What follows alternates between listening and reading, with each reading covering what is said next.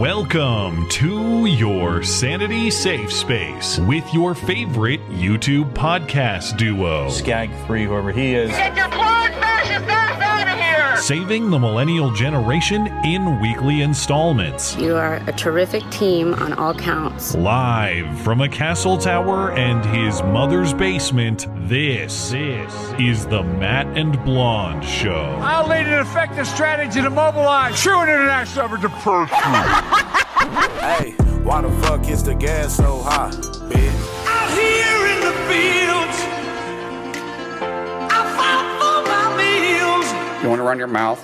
We can be two consenting adults. We can finish it here. Okay, that's fine. Perfect.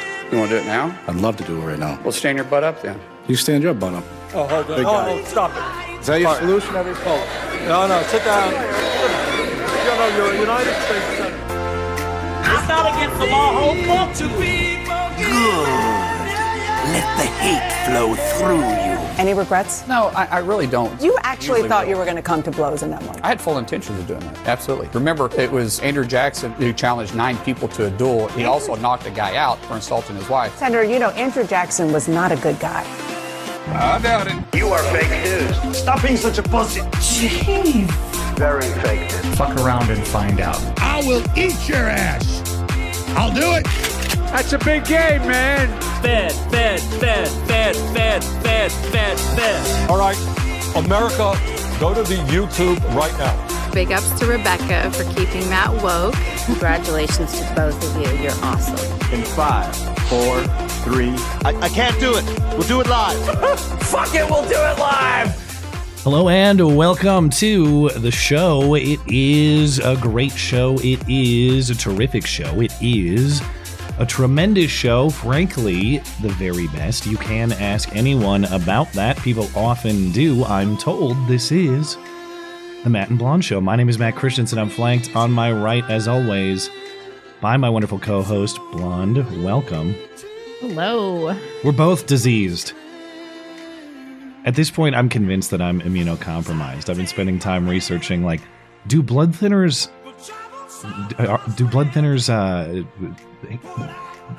what's the word I'm looking for? Reduce the ability of your immune system. I'm so sick I can't even think. Do they? No, there's not particular evidence that this blood thinner that I'm taking does. But it's like every single week. I can't get over it now. Last week it was stomach stuff. Having a disgusting child. I don't know. He doesn't really hang out with a bunch of other disgusting kids though. So. Yeah, Emmeline's puking and she's got a fever and I feel awful. And right before the show, I was coughing and I peed my pants. So we're starting off the show with disgusting details and a compromised vocal quality, obviously. I do apologize for that, but the show must go on. And I figure a show with, a weak voice is better than no show at all. So thanks for bearing with it. But tonight we're talking... Speaker Mike Johnson releases a January 6th surveillance, an entire trove of January 6th surveillance footage. Most of it, they're saying anyway. There's some more to come, apparently, but they're releasing everything they can that doesn't compromise security. Elon Musk is facing an advertiser boycott on Twitter over alleged anti-Semitism after a Media Matters hit piece. Meanwhile, Osama bin Laden's decades-old Letter to America goes viral on TikTok. Until it's censored, at least on some places. And you're a very bad person, apparently, if you have any sort of nuanced view about the content of the letter. At least Ben Shapiro thinks so. I've seen a lot of, I don't want to call out specific people, but there was a lot of pearl clutching about it this week. And it's like. Oh, God. He was the worst, though. I tweeted about it. He freaks out. And then he looked like Hitler in the bunker. And so I started thinking, where is Jamie? Can I get Jamie to do some AI art of Ben Shapiro as Hitler in the bunker for Downfall? Yeah, well, if he's really listening, and I bet he probably is, there you go. Send in some artwork. Although if you do, that'll probably be banned too. Whatever. Plus, we have Hoax Hate, and tonight's movie review is Memento. So stick around. We'll catch up with your super chats in between topics as well. $10 and up on the Sunday show because we are no good low down money grabbers. It will be all this and more in your favorite couple hours of listening material. Remember, you can find everything show related and support the show for as little as $1 a month over on the website. That is mattchristensenmedia.com. Listener support is hugely appreciated, and it is what keeps the show operational. So if you enjoy the show, please consider supporting the show. We also have show merchandise for sale over on the site. Plus, we have, of course, offers from our friendly listener-owned businesses as well. This week's feature business is our friends at Hero Soap Company, featuring my signature soap, Timberline. Sometimes being a man means doing a little more than what's expected of you, even if that means taking yourself to the end of the line. But every man needs something at the end of the day to remind him that his work's worthwhile. That's why every man should be using Timberline from Hero Soap Company. It's a frosty pine soap where the forest meets the peaks. A woodsy scent with extra menthol for a high-altitude cooling effect, giving your balls the best tingle this way west of Yellowstone. So try Timberline today and treat yourself to the refreshing ball tingling you deserve. Timberline from Hero Soap Company. That's right. When you try Hero Soap Company, not only are you getting a great smelling all natural product, not only can you subscribe and get soap sent straight to your door each and every month, but now you can get our signature soaps designed by both of us as well. Blonde's signature soap Oat Plus Almond is available. It is the gentle exfoliation of oatmeal with a premium almond fragrance.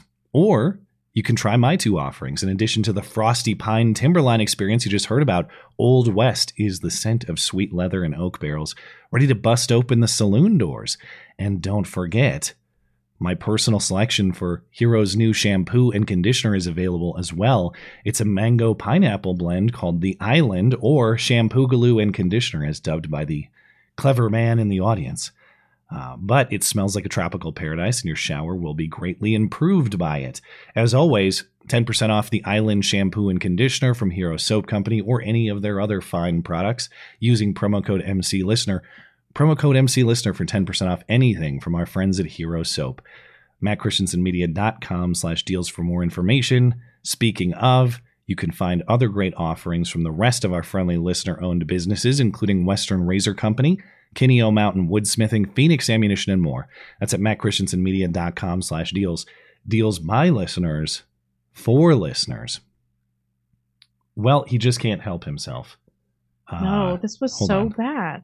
Let me, I have to grab the link here, because I didn't even get this story loaded into my system because, you know, in addition to being diseased, I can't handle my own show prep. But all right. So, and by he can't stop himself. Of course, I'm talking about the president and his need to sniff and touch and ask little kids, usually little girls, weird questions. He did it again today. He was at a naval station in Norfolk, Virginia, for something of an early Thanksgiving dinner for military personnel and their families. Well, during his speech, Biden walked over to a little girl and the rest of her family and started asking her questions about her age. So thank you. And I love your ears. I love them. They're really cool. What's your name? Catherine. Catherine, what a beautiful name. That's my mommy's name. Well, nice to see. How old are you, 17? 6. And how old are you, 15? 4. Oh, God. Oh, God. What commentary? Why? Doesn't he have AIDS to be like, stop being creepy? They probably. Oh, he does have AIDS. Time. And so do I, yeah. In fact. But I forgot what I was going to say. This show is going to be a disaster. Oh, just wait. We're only 9 minutes in. There's plenty more opportunity. There isn't really any additional commentary I need to add on that. We've seen an iteration of that a million times. Oh, it's probably like Memento. That's what I was going to say, where they just tell him, and then 4 seconds later, he's like, "Where's a kid I can sniff?" Yeah, I felt. Memento had a lot of Joe Biden likeness to it. I actually wrote that in my review, that at some level I thought, seriously? Like, I felt like I was watching or reading a White House transcript at some point. Who am I? What is this about? Where is this place? Why am I here? Who's that guy? Yeah. Even more inappropriately, though, I have a big question, which is why in the hell is the Taliban rollerblading for some reason now? Check this out.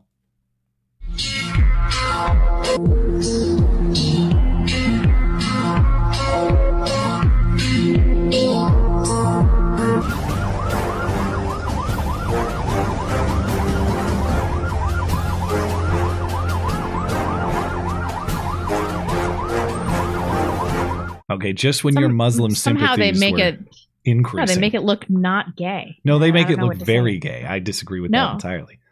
Did you see how fast they were going? That's the only time in my entire life I've ever seen rollerblading look cool. No, it's definitely not cool. It's like saying they make sex with a guy look not gay. It's impossible. You can't do it. It's impossible. It's a really weird PR stunt. So they've been releasing. They're like plugged into social media. The guy that released this video, he's just a guy that does parkour. And I guess they were like, you put this online. But there's been a bunch of stuff of them like enjoying themselves at amusement parks and eating ice cream and everything like that. I don't know. Some people think that it's a show of dominance over the West. And then some people are like, this is a recruiting technique. But I think that the Taliban, they worked hard. They just want to have a little fun. Just let them have a little fun. Okay. I actually want to know. I'm not even joking. Are those American rollerblades that were left behind? Did we pay for those rollerblades? I'm dead serious. They probably got them at some abandoned U.S. base somewhere. Oh, man. Did you see this rust stuff? This makes me think that this was some kind of conspiracy theory. Well, as you mentioned, NBC has obtained clips from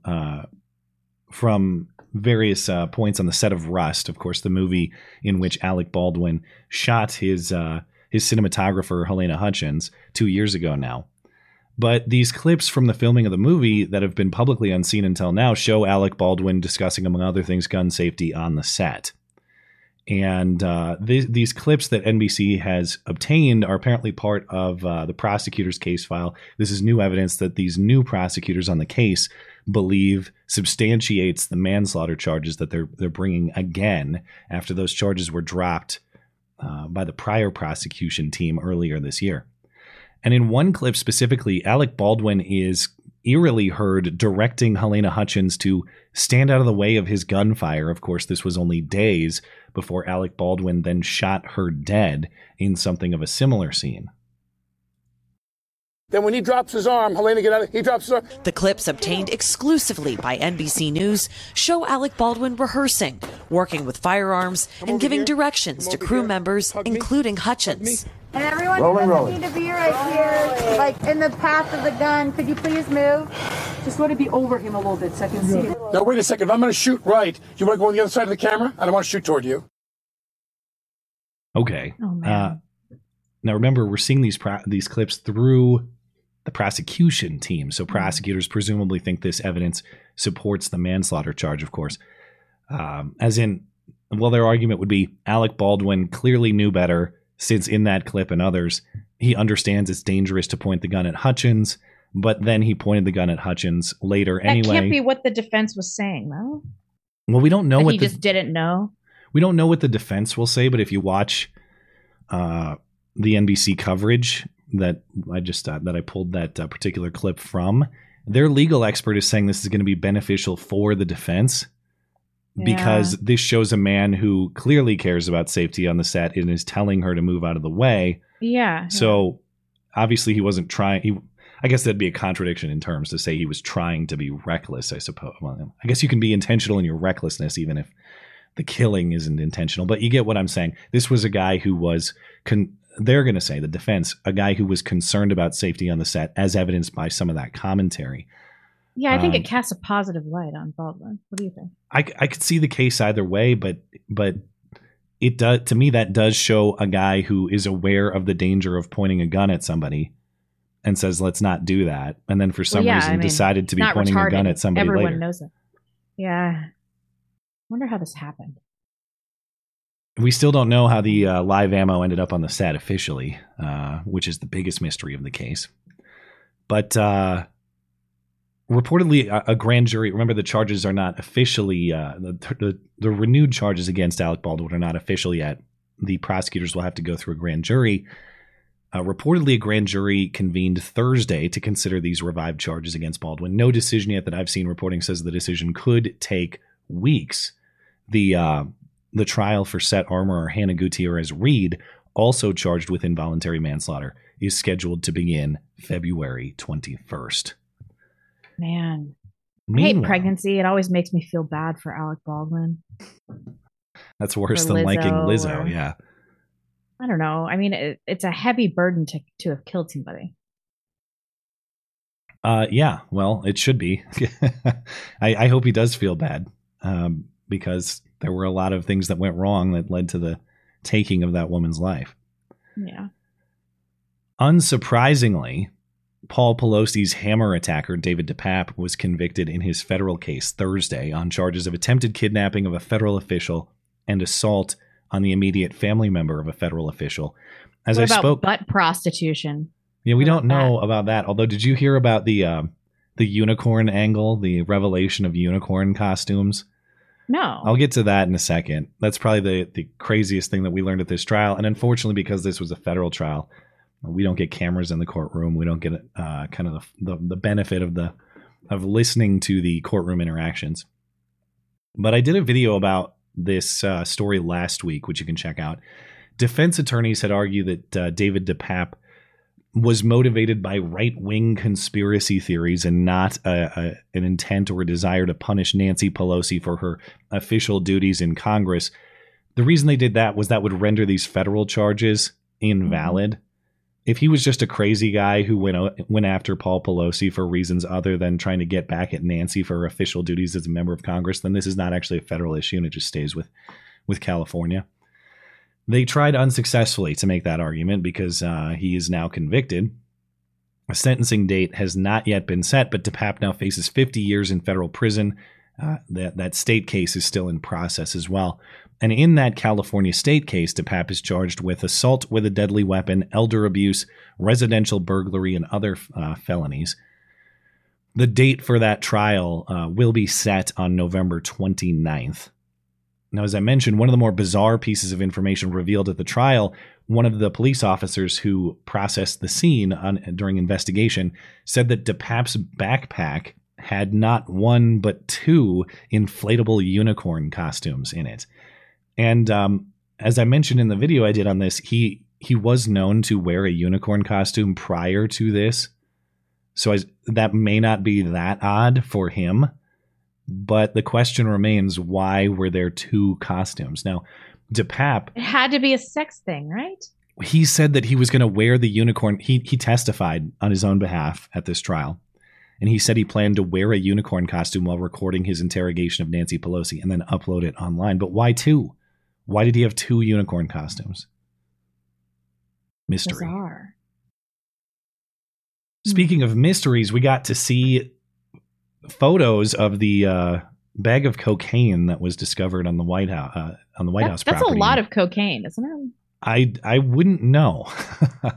I don't know what a serving of cocaine is. I have to plead ignorance on that. I'm pretty sure that's like not like a night out with friends level of cocaine. I think it's like a okay, so Jesse Waters broke this story that there was some evidence that they did not destroy, including an envelope with 3 tubes of DNA from the baggie of cocaine. This came from a FOIA request.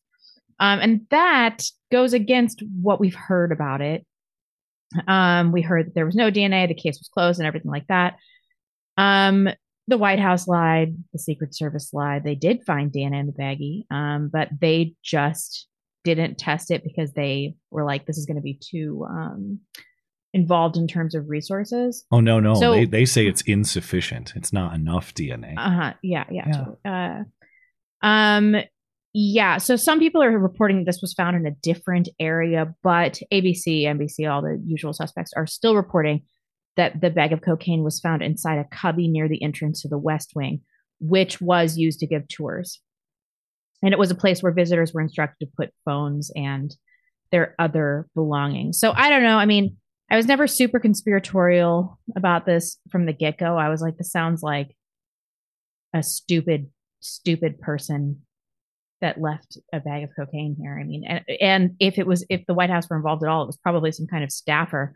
It's getting worked into the ground and just needs a little boost because they're working 80 hours a week. Yeah. Whoever was involved here, I refuse to believe that they don't know whose cocaine that is or who was intended to pick up that cocaine. They know. And we're now chat is saying that's not a lot of cocaine. That's like a day of cocaine. Okay. So just enough for a night out. All right.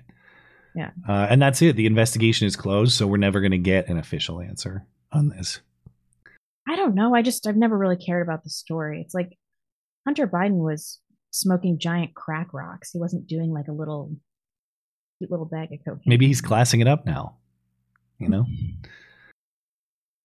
Speaking of classing it up, or maybe not. This story really bumps me out. Well, I assume you know LeVar Burton from Star Trek rather than Reading Rainbow. Well, I've watched both, but to me, Reading Rainbow was just Geordie LaForge pretending he's not blind and reading these stories. I loved LeVar Burton, and this really bums me out. This is why you don't read anything about childhood heroes, because you find out they're retards. He is he's officially a soldier in the gay war. You know, when we all get our gay war matchup, maybe you'll get LeVar Burton in some hand-to-hand combat. Not because that's what I'm calling for, but that's because that's what LeVar Burton is calling for. But yeah, I find it appropriate. Reading Rainbow, there's got to be some joke there. It's because now he's fighting on behalf of the rainbow. It couldn't come to me, but it's appropriate that Reading Rainbow has now been converted into some sort of violent activist arm of the gay war army. But LeVar Burton hosted the National Book Awards on Wednesday in New York City, and during his remarks, he asked if there were any members of Moms for Liberty in the audience. He saw there were none. He said, well, that's good, because that means I won't have to beat any women tonight. Before we get going, are there any Moms for Liberty in the house? Moms for Liberty? No? Good. Then hands will not need to be thrown tonight.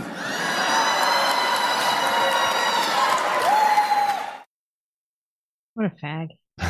You must be torn on this. It pits your hatred for, you know, leftist activism against your love for beating women. So what? And Star Trek. So yeah, I'm like triple conflicted. Yeah. I don't know. I mean, this wasn't. Everybody freaked out about this. This wasn't as bad as I had expected. He said it in like kind of a cute way.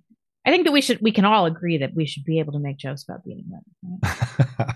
Well, maybe LeVar's on something. No, but even if you want to say he's not serious about beating women, the premise itself is so bogus in that he's saying that Moms for Liberty are bad people for wanting what out of school curricula and the school library. Generally, we're talking about graphic sexual depictions and or age inappropriate discussions of sexuality or gender. And whenever they use this term book ban, every single book he's talking about is freely and readily available to anybody who wishes to acquire it today, including minors in most cases if they want to.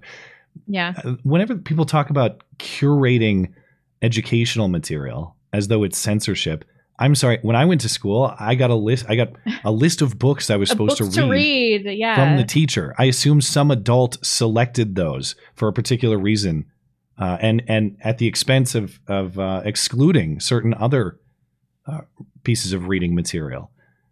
So if we're going to say that the curation of a lesson plan is censorship somehow, every school district in the country is censoring, if this is the definition. Totally.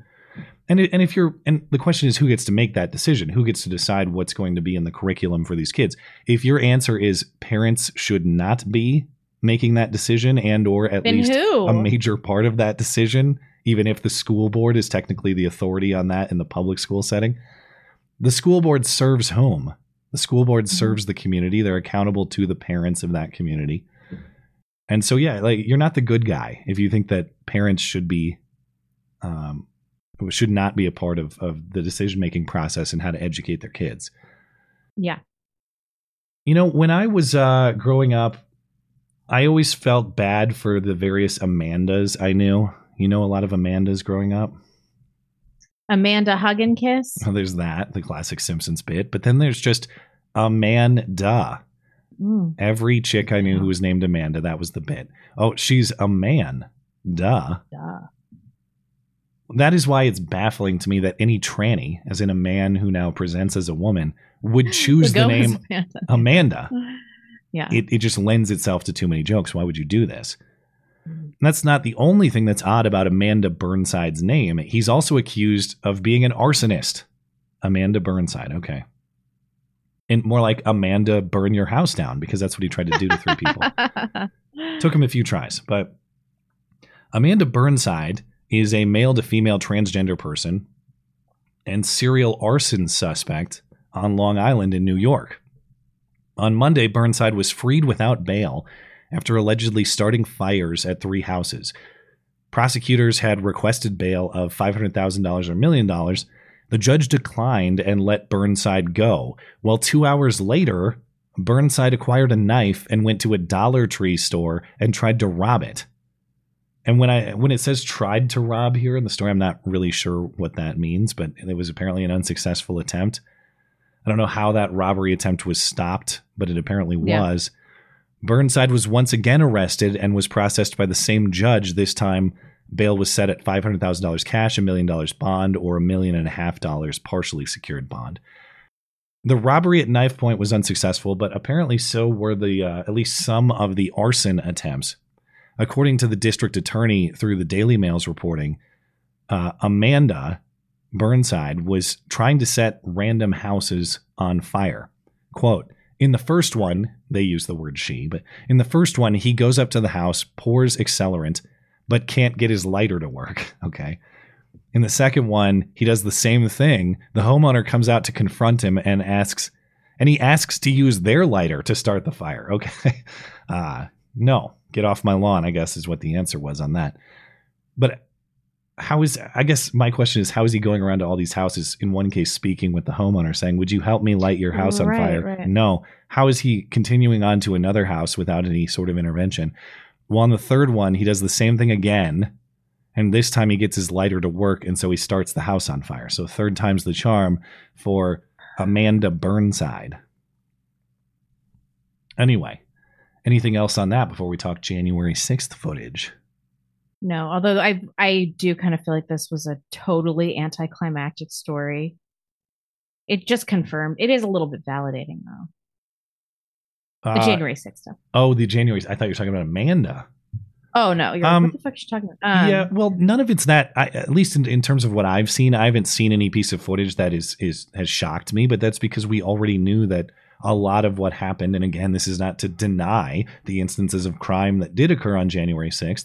But you have hours and hours of footage showing people engaged in no crime whatsoever, and the police officers escorting them through the Capitol or sitting there drinking their coffee, watching them go by without a care in the world. In some cases, even high-fiving, fist-bumping, handshaking the protesters. So I would say that the move, for all the hype that Kevin McCarthy's release of some January 6th footage through Tucker got, new speaker Mike Johnson just kind of leaked this out on a Friday afternoon.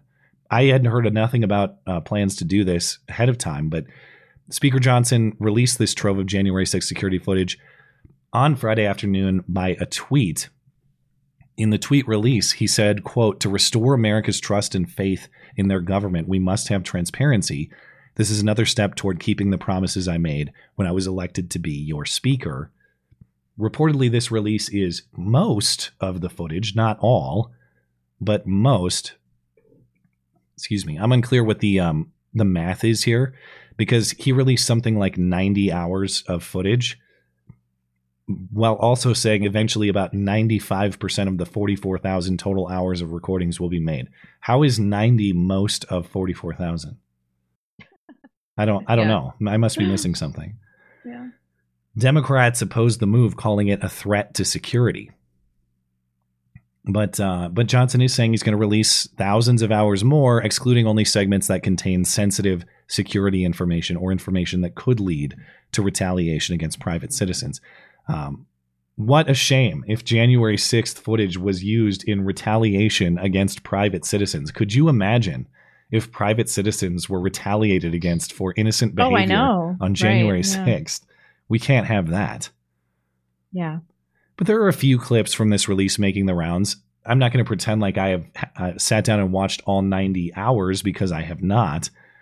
I have seen some of the footage that's been circulating. I haven't seen anything that's drastically different from what we've seen before. A lot of videos of people walking around in an orderly fashion with police simply standing by, sometimes, again, even high-fiving or fist-bumping the protesters. But here's a sampling of some of the clips that are circulating this weekend. You know, again, mostly just people walking around, talking among themselves, police just kind of standing by, talking among themselves. You got people freely entering and exiting the building without any sort of police intervention. This is such a white person riot, you know? It's not even like hold on bucko levels of rage. No. But here's an entry and exit point. Yeah. And then in this case, you've got a police officer shaking the hand of one of the protesters. And then in this case, people thought it was odd. A guy gets kind of detained, pulled aside. He was cuffed, but then they take his cuffs off, give him his stuff back and send him on his way. Yeah. They're like, we'll take care of you later. They were clearly given some order to stand down and allow this to happen. Yeah. And to I think Capitol Police have admitted as much. You don't have to be conspiratorial to think that was the case. My understanding is they've admitted as much, their reasoning being that it was overwhelming force, that it was a de-escalation tactic. There was one other thing that people were picking up on. They thought that they'd identified a guy wearing a MAGA hat, flashing what they thought was a badge, like this was proof of the undercover Fed guy. Turns out it's just a guy flashing a vape pen. Guy walking by security checkpoint showing his vape pen, and that guy is Kevin Lyons. He was sentenced to 51 months in prison for, among other things, stealing a wallet from Nancy Pelosi's office. I wonder if it was Nancy's personal wallet. But in other related news, they actually convicted John Sullivan, that progressive agitator from January 6th. Which, yeah, this is how they're dealing with feds, right? Although Ray Epps, nothing really happened to him. But John Sullivan found guilty on 7 federal charges for protesting in the Capitol building. Let's see, obstruction of an official proceeding, civil disorder, entering and remaining in a restricted building or grounds. These are all the same thing. Disorderly and disruptive conduct in a restricted building. Disorderly conduct in a Capitol building. Parading, demonstrating, picketing in a Capitol building. Aiding and abetting a terrorism enhancement was added. Well, he actually got the terrorism enhancement. He did. Entering a restricted area with a dangerous or deadly weapon. He was taken into custody immediately after he was found guilty. I think he's looking at a few years. I thought I put that in here. Damn.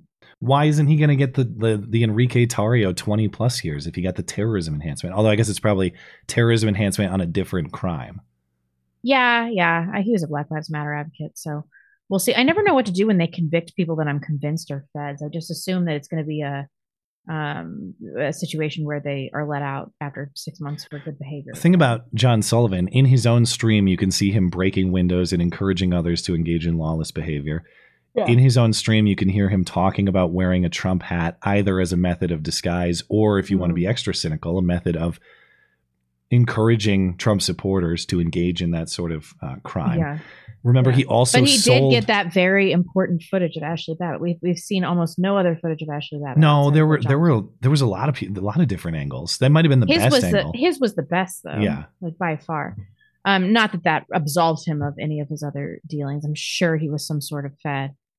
He also sold his footage to CNN for thousands of dollars, and he was there when Ray Epps was doing his Ray Epps things the night before. Now, there were a lot of people who were there. His mere presence alone, I suppose, isn't necessarily implicating. It's just John Sullivan was kind of right place, right time on a lot of January 6th happenings. That's all I'm saying. He might have a nose for what's going on. He might just have a great sense for that. And he knows where the story is because he's just a journalist, as he says, and he's always there right on time. Maybe he wasn't a Fed because I feel like they so don't give a shit about covering their tracks anymore. They're just trying to put it in our faces that why would they even bother convicting him? Do we have any idea what his sentence is going to look like? I thought I put that in here, but I'm a retard. He's looking at several years. He hasn't been sentenced yet. Well, there was another insurrection this week over at DNC headquarters on Wednesday night. Activists stormed the DNC HQ, about 150 of them, and they were trying to get into the building by force. Something about forcing everyone inside to view or participate their Israel-Palestine ceasefire protest. The scene outside did get somewhat violent. The police were trying to move the rioters, and the rioters were resisting. Unclear how many arrests. This reporting says, quote, many. All U.S. House Capitol buildings were locked down as a result of the violence. Capitol Police deployed riot gear and pepper spray to deal with the mob. Here are some of the scenes from that event. Oh, shit. Someone just got thrown. People getting thrown down the stairs. People getting thrown down the stairs. Get back down! Get back! Get back! Get back, guys! Well, it's nice to see LaDonna was there. Yeah, really. It looks just like January 6th. Just exactly the same footage I'm seeing there. I guess, if you want police to intervene in this sort of thing, if we figured out who needs to be attacked, that's DNC HQ, and the police will suddenly get serious about stopping it. Yeah, really. Unclear if these terrorists will get Proud Boy decades-long prison sentences for their insurrection. Now, speaking of congressional unruliness, I spoke about this story on my Wednesday show, but I have to get your take on it because it's such a story of Blonde interest. But in a Senate committee hearing on Tuesday, Senator Mark Wayne Mullen challenged the witness, Teamsters Union President Sean O'Brien, to a fight in response to Sean O'Brien tweeting fight challenges to Mullen earlier in the year. Mullen appeared on CNN on Wednesday to explain himself, and he says he has no regrets or apologies for this confrontation. You want to run your mouth? We can be two consenting adults. We can finish it here.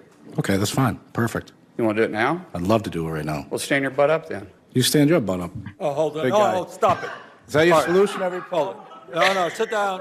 Sit down. Okay. You're a United States Senator. Sit down. Actively. Oh, okay. Sit down, please. Any regrets? No, I really don't. What happens all the time is you got these keyboard warriors that's going to go out there and run their mouth all the time, and then they don't ever have to face their consequences. You reached for your wedding ring. What was that about? First thing I thought of when I stood up, I thought, I'm going to break my hand on this guy's face. I'm going to take my wedding ring off. So you actually thought you were going to come to blows in that moment? I had full intentions of doing that. Absolutely. It was Andrew Jackson who challenged 9 people to a duel and finished one person off. He also knocked a guy out for insulting his wife. Senator, Andrew Jackson was not a good guy.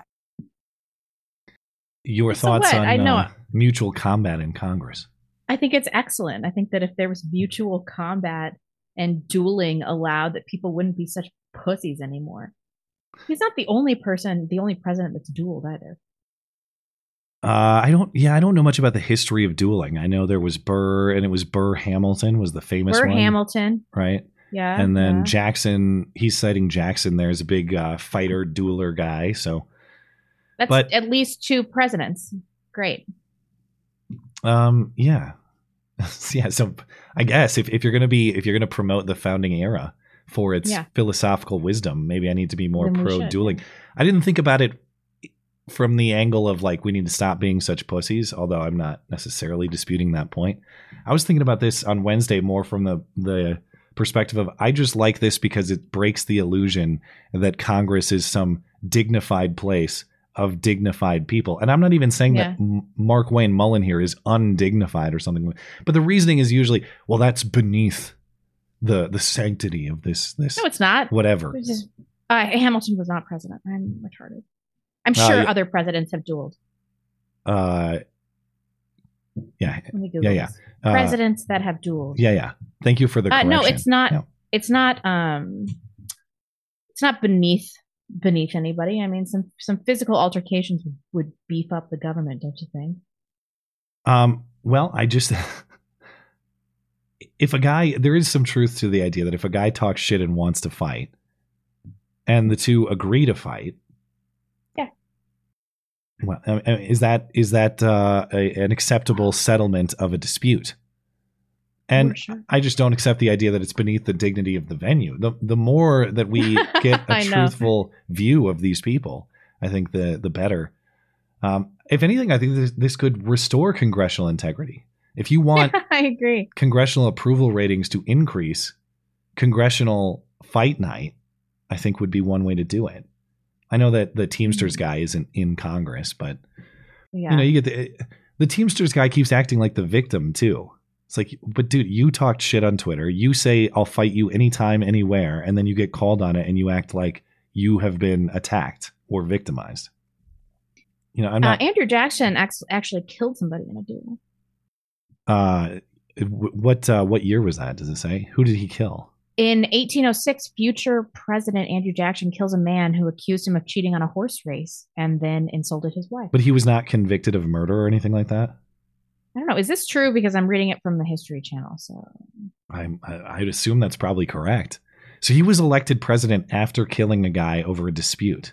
He was not prosecuted for murder, and the duel had very little effect on his successful campaign for presidency in 1829. But he wasn't prosecuted for murder because the two agreed to a duel. Is that why?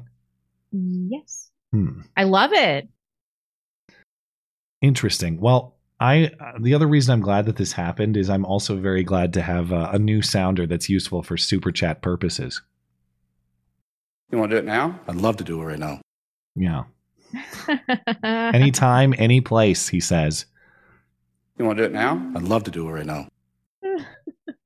All right. Let's talk a little Elon Musk and the advertiser boycott. Elon Musk is back in big trouble. This time he's accused of anti-Semitism on his site, X, formerly known as Twitter, permanently known as Twitter to me. I'm just going to keep saying Twitter. I'm not saying X. I hate this branding. Yeah, I agree. But critics cite two reasons why he and his platform are anti-Semitic. Ads are being placed next to what they call pro-Nazi posts on Twitter. And Elon Musk himself affirming what some call an anti-Semitic tweet. On Wednesday, an account called The Artist Formerly Known as Eric tweeted in response to what looks like some kind of propaganda video about how bad it is to tweet Hitler was right from an anonymous account. I did watch this video. It's a dad taking his son to the outside of a synagogue and watching a bunch of Jewish people walk out of the synagogue, and he's saying, I've seen what you've been posting online, son. Hitler was right. Are you serious? If you got a problem with these people, you go talk to them to their face. You hear me? That's the video. And his son's like, oh, you're right, Dad. I won't tweet Hitler was right anymore. And so this guy, the artist formerly known as Eric, responds to that tweet and says, okay, Jewish communities have been pushing the exact kind of dialectical hatred against whites that they claim to want people to stop using against them. I'm deeply disinterested in giving the tiniest shit now about Western Jewish populations coming to the disturbing realization that those hordes of minorities that support flooding their country don't exactly like them too much. You want truth said to your face? There it is. Again, truth said to your face is a reference to the video. Would you say that to their faces, son? Yeah. And so Elon Musk responded, quote, you have said the actual truth. And that's why people are very mad, is because he endorsed the message of that tweet. Elon Musk had to walk it back, though, and act like he was just talking about the ADL. Like, obviously, he was talking about Jews, largely. He came back and said, he said, I'm not talking about all Jews generally. I'm talking about specific interest groups like the ADL. Someone challenged him on that, and I don't have that tweet up right now. But he said something to the effect of, you're right, not all, but the ADL, and also not limited to the ADL, is what he said. Fine. He totally bitched out, though. I don't know. I think he's trying to be as precise as possible. I think that's fine. But I do think he bitched out a little bit on some of this advertiser boycott stuff, which I'll get to in a little bit. Maybe bitch out is too much of a strong word, but made concessions in a way that undermine his claim that Media Matters report was totally false, which I don't like. But as far as the message of this particular tweet, at least when you consider the ADL or these other activist groups, is there any serious way to deny what is being claimed in that tweet? The ADL has pushed anti-white, pro-Black Lives Matter nonsense forever. In fact, I was reading the ADL's definition of racism earlier today. Up until 2020. It's now just white people, yeah. No, they changed it. I guess they've gone back on it. But until 2022, or at least between 2020 and 2022, the ADL's definition of racism was, quote, the marginalization and or oppression of people of color based on a socially constructed racial hierarchy that privileges white people. So again, racism is only a white against other races dynamic, according to the ADL, until in 2002, they revised that definition to something more neutral, quote, racism occurs when individuals or institutions show more favorable evaluation or treatment of an individual or group based on race or ethnicity. That's rich coming from a bunch of Jews that pretend to be white when it's, you know, appropriate for them, when it's advantageous for them. Fucking ADL. I guess I would like clarification under their definition there. Like, does that mean you are not white? Jonathan Greenblatt guy. Does that mean you are capable of racism or not? Yeah. I would like his. He would say no. He would say no. Yeah. Well, because of this controversy, advertisers are now pulling their ads from X or Twitter. Apple, Comcast, IBM, Warner Brothers, Paramount, Disney, Lionsgate, and more have now stopped placing ads on Twitter in protest. This boycott comes after. In addition to Elon Musk's tweet there, it comes after a report from Media Matters, which alleges that ads from some of these companies appeared next to neo-Nazi content on the platform. Elon Musk says Twitter has done a sweep of the accounts identified by Media Matters and demonetized them. And specific posts that the report highlighted will also be labeled as, quote, sensitive media going forward. Now, see, that's what bugs me about the response here is, on the one hand, Elon Musk is saying that report is not just wrong, it's actually defamatory. And he intends to file a lawsuit, which we'll get to next here. But that report is outright false. On the other hand, we've also looked into what that report identified and made some changes on behalf of what that report says. That's kind of both sides of this that I don't like. When I was talking earlier about a bitch out, if that's too strong of a term. I don't like that. Like, is the report false or is it not? Is it not? Yeah. But he's saying that they're going to sue, or he and X or Twitter, they're going to sue Media Matters in response to this boycott. Elon Musk called the boycotting companies, quote, oppressors of your right to free speech. But again, if that's the case, if this is just a matter of powerful forces oppressing your right to free speech, well, why do the demonetizing? Why sweep the accounts that they've identified? He said Media Matters report completely misrepresents the real user experience on X. Says he's filing a thermonuclear lawsuit against Media Matters and all those involved in colluding to create this fraudulent attack on the company. He didn't explain the specific grounds for the lawsuit. I would assume that it will be some sort of defamation, which would mean that Musk and Twitter would have to show actual malice from Media Matters, as in Media Matters knew what they were saying was false, but they said it anyway to damage the company. That's a high bar to clear. But Musk says he does have evidence that Media Matters didn't reach their findings by using Twitter organically. He says that Media Matters created an alternate account and curated the posts that they wanted and then refreshed the feed until they got ads on the tweets that they wanted. And he says that the tweets that they identified were only served by about 50 ad impressions through Twitter's system. And this is in the context of billions of advertiser impressions. So what he's saying Media Matters did is they found these fringe tweets. They set it up so they could get ads to be posted next to those tweets by sort of manipulating the system themselves. And they were only able to generate like 50 of these impressions in the context of billions. So Musk is saying that's not representative of the actual organic general user experience on Twitter. They manufactured this. And now they're saying that Twitter is, you know, home of the Nazis. And whatever. Stuff. I mean, he's still trying to use conventional means to beat these people. But that's not what it's about to them. And he said he was going to sue the ADL. He hasn't done that yet. I'm not totally convinced that that's going to happen. I don't care. Like, I wish he wouldn't have walked this back. This has been a revolutionary week on Twitter. By the way, Media Matters. Did you know that the founder of Media Matters, David Brock, is some faggot, and he's in a long-term relationship with James Olifantis, the comic pizza guy? Can you believe that? I did not. I did not know that. Come on. God. Pizzagate is real confirmed. Is that what you're saying? Yes, I've been saying that for like 8 years. Pizzagate is real confirmed. Can someone in the chat fact check this for me? I heard through reliable sources this week. Actually, that would be my wife, who tips me off to all the hottest takes on the internet that are too edgy for a normie like me. She said that there was someone at the pizza place or someone involved implicated in Pizzagate that was legitimately charged with child porn this week. And like baby and toddler rape. That is true. So that really happened. Yes, that really happened. Pizzagate, true. Pizzagate was legit. I need to look this up. These people are horrible, satanic baby rapers. And everybody's like, ooh, you're a conspiracy theorist. I need to look this up and figure out what's going on with that. His name escapes me. My mom is going to be so pissed because she sent me that tweet. Let me know, live chat, what his name is and how he was involved in Pizzagate also. Because I cannot remember because my brain is a bunch of mush.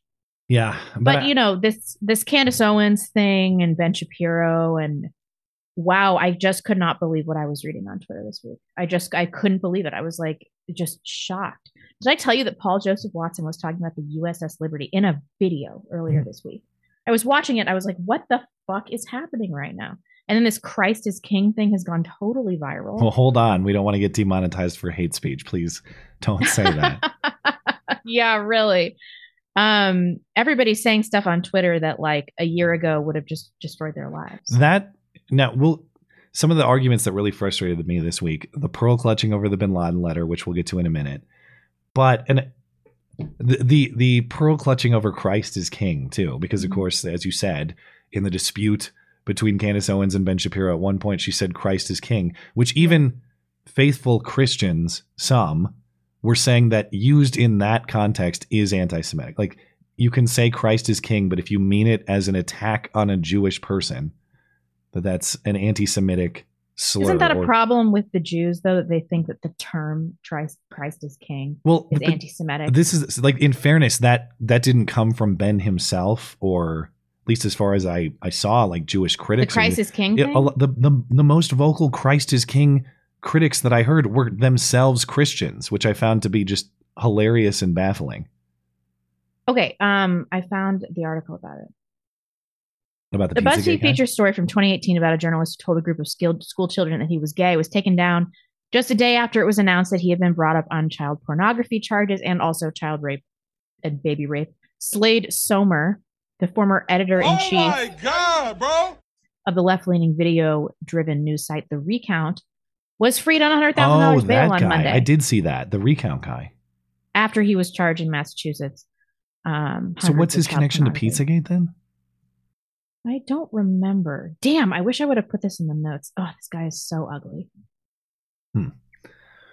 Well, perhaps we'll get some more information on that as the show continues. Can I Google Slade Somer child rape, or am I going to get arrested? You know, if you want to be careful, I can take some chats here and you can see what you can learn.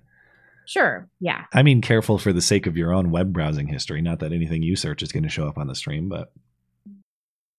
All right, over on Rumble here, Holden Mulray. Excuse me. Hi, Truth Seekers. Going back to my question last week regarding the monkeys and typewriters, let me nudge at it a bit. Remember, there are infinitely many things that are not the complete works of Shakespeare. God bless. Yeah, so my argument was even things that are statistically or as a matter of probability very, very low likelihood, that given an infinite amount of chances, it's an all but certainty that it will happen eventually. That's usually the way I look at the concept of life on other planets in the context of a theoretically infinite universe, for example. In this case, the thing about that probability, though, and this is the debate I've had with some friends about it, is infinity the numerator or the denominator in that probability? I tend to focus, bumping my own desk. I tend to focus on infinity as the numerator, as in how many chances you're going to get. Yeah. Infinity as the denominator, as in how many things exist that aren't that, is also infinite. So we're kind of looking at a weird infinity over infinity probability And yeah, if you want to emphasize the other side of that piece of probability, that's exactly what he's doing. That if you had infinite chances for life on another planet, or for monkeys to randomly write the complete works of Shakespeare, there's also an infinite list of places that don't have life necessarily, or things that aren't the complete works of Shakespeare. I don't know. I still tend to focus on the numerator, though, that infinite chances are likely to produce a result somewhere. Well, infinite. Yes, they necessarily would. Right. In theory, but there's a big debate about that theory, and he's making the other side of it. Okay, I have all the information here. So he worked with Podesta to debunk Pizzagate. And he had written that 2018 article for BuzzFeed where he was talking with a bunch of fourth graders. It was like a viral conversation about books. So he has been charged with a bunch of counts of child porn, but it was really bad. It was boys as young as 4 being raped and forced to perform oral sex acts by adults. And in one of the videos that they found on his IP, he was like video chatting with an 11-year-old, like telling him what to do and stuff. This was This wasn't even just a photo or video content. He was having a live exchange with a kid. Yes. Yeah. Wow. And he used to work as a camp counselor until 2020 or 2010. Don't say. Wow. So I'm sure that he raped a whole bunch of kids, and then he's debunking the Pizzagate thing with Podesta, but I'm fucking crazy. I wonder what they bonded over. I wonder how Podesta found him. Yeah. How did they come together? What shared interest did they have? I know, right? Well, I mean, I think that when you're a pedophile, you probably have to have a network of people to share boys with. That's probably how they do it. That's what Pizzagate was about. Yakko, 1977. The Pentagon has failed its 6th audit. That missing money has likely been laundered away somewhere, be it trillions in missing tax-funded assets or feds inciting January 6th. This government is out of control. Yeah, unfortunately, the consequences for failing an audit are zero when you are the government, in this situation. I guess I'm more surprised to learn that the Pentagon has passed audits in the past. Yeah, really. That's shocking to me. But Dick Boner says, how the hell can the Taliban outgay our military? That's a fair question. I thought we had the gayest military on the globe. Yeah. The geniuses in DC can't even get that right. Rollerblades are always gay, regardless of what Matt says. I have never defended rollerblading. What are you talking about? He truly hasn't. Rollerbladers, Well, rollerbladers are different from cyclists. Like, rarely have I seen rollerbladers actually block traffic. Rollerblading is the sort of offense that is like just strictly visual in nature. I just can't stand the sight of a rollerblader. But the thing is that my hatred of rollerblading dates back to my days of skateboarding as a young man. Like, all skateboarders hate rollerbladers. I used to love rollerblading. Ugh. I wish it would make a meaningful comeback. It seems like it is. You need to go to Kabul. Or Kandahar, or wherever that was filmed. Who would have thought 2024 is the year of loving Muslims and rollerblading? Blonde is getting all hot under her burqa on the Kabul street side, watching them fly by extremely quickly on the rollerblades. Did you see that video of that leftist chick who describes herself as like a queer, trans, whatever the fuck, slutbag, whore, in a burqa? Yeah. I saw that, and I was like, she looks a lot better. Really, Muslims will get this under control yet. They're part of the way there. She can be one of 12 wives of a man that beats her into submission. I'm here for it. Well, I suppose I'm interested in the beating part, but I don't know about the rest. Geordie LaForge is all over it. I can't make jokes like that, though, because if LeVar Burton is wrong, then so am I. Listen, I don't want to be on a show with somebody that won't make the odd joke about beating. Fair enough. We should be all right. We'll give LeVar a pass then. Hottie Twerkman says CPKC holiday train starts tomorrow. 191 free concerts across 14 states and 6 provinces. Heart healthy food donations encourage Idahoans will have to take their potatoes north of Kingsgate. Oh, is this the thing that we were talking to? I don't know what this is, actually. what is the holiday train? And this has been referenced before, but I thought it was Montana specific. This is a different holiday train, I guess. Canadian Pacific, Kansas City. So this is going to be like some sort of music event that tours by train or something? Is that what we're looking at? I don't know. Oh, I got to pee. Okay. Can you do a few more? Yeah. Yeah, I can do that. Hillbilly can I Deluxe. Even stand up. Good news on Veterans Day at 9:10 a.m. I got my first buck ever downed. My nephew and I were happy to bring home some meat for the freezer. Have a happy Thanksgiving, y'all. Going back in December for more. Well, congratulations to you on that. And one day I will become a successful hunter, though. It wasn't that last year or this year that we're successful, but I'll get there eventually. Congratulations, man. Over on, well, let's check Odyssey here before we head over to YouTube and Tippy. Mike Hawk 420 Blazin. Blonde, you're the closest woman I have ever seen to Murdoch Chan in real life. Just use this particular slur, he requests. Unleash your inner Murdoch Chan and scream this slur that he's a fan of. Pretty please and thank you. I will, Mike, I'll circle back to your chat in a moment here when Blonde returns. We're good on D Live. Thank you guys over there. Over on YouTube and Tippy, Chimp in a Bowtie says, Matt, I unsubbed from Tenet after my comments were deleted after your stream. That's not censorship, or that's censorship I expect from the left. I'm sure you have no say in it, but if I'm not welcome, I'm not watching. Sorry. Well, I hate to break the news to you, but YouTube is the one deleting comments. We don't have anyone who deletes comments. And unfortunately, they've been doing that. YouTube's been doing that for years. You know, if you write a comment on this show, there's no guarantee that it's going to sit around because the likes of Susan WikiWiki and Raja Mohan have been known to censor that for some time.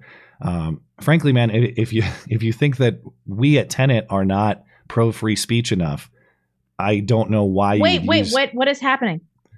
He thinks that we deleted his comment on my stream, but nobody's deleting comments on Tenet's channel. My guess is if a comment has disappeared, that's just part of YouTube's automated comment deletion that they've been doing for some time. Like I don't get a lot of comments because I don't make content anymore. But every once a month, I'll go into my spam, or it's like spam comments, fucking filled with comments. Yeah. So things get automatically sent to that folder. Yeah. Which is my guess as to what happened here. Nobody's told you you're not welcome. You're certainly welcome. But if you don't want to watch the show, that's also fine. And thanks for supporting the show. Appreciate it. iBot, thank you for supporting the show as well. Very much appreciated. Oh, I had one. Over $200 billion. I have to read this to you because it was directed at you over on Odyssey. Mike Hawk. 420 Blazin. Blonde, you're the closest woman I've ever seen to Murdoch Chan in real life. Oh, I don't know specifically what Murdoch Chan is, but I assume some sort of chat. It's the chick from Murdoch. Oh, okay. I thought it was like a chat group organized around Murdoch, but this is a character. No. Yeah. Okay. I appreciate that. He says, just use this particular, he says there's a particular slur that he wants you to use. What is it? I can't say it because Raja Mohan will have my head. Well, I can't read it. So, and I don't say racial slurs on command because there is a group of black guys that is really into me saying racist stuff that they use for sexual purposes. And every once they email me and ask me to call them monkeys, and I won't do it. I won't do it. If you had to list the three, I don't know, two or three slurs you can't say, it's one of those. Okay. Well, it's not the N-word because you would have said the N-word. It's not the N-word. It's another slang. But okay. We'll have to leave it at that. Thank you, Mike Hawk. Bilbiz says, regarding Israel, have you noticed that people who might not normally notice are noticing? Got to be a silver lining. Yeah. Well, totally. I have, I suppose the one thing I've noticed is, and I know what you mean, obviously. I'm not oblivious to the point that he's making. But the one thing that's fascinating about all of this conflict is just from an outside observer perspective, not even a taking sides perspective, but the fractures among communities. Yeah. This is not like a left-right thing, really. I mean, I guess kind of, but not strictly speaking. And so it's been fascinating to watch for that reason. But from my perspective, it's just really frustrating to see fractures among people who otherwise agree on like 90+% of things be so oftentimes emotionally disagreeable about what is a foreign conflict. That will forever frustrate me. It's not that you can't have an opinion. Why don't you think that. It's awesome? This is the only time that people have been allowed to talk about Israel, the only time without getting their lives absolutely destroyed. Think about all the people that came before this time in history who got fucking ruined for saying any of the stuff that Paul Joseph Watson is saying right now. It's crazy. Do you remember Rage After Storm? That girl's life, 19-year-old girl, destroyed. I remember the name, but I can't remember what she said. What did she say? She was talking about the Jews and linked to the Daily Stormer in like 2016. You remember Lauren Rose?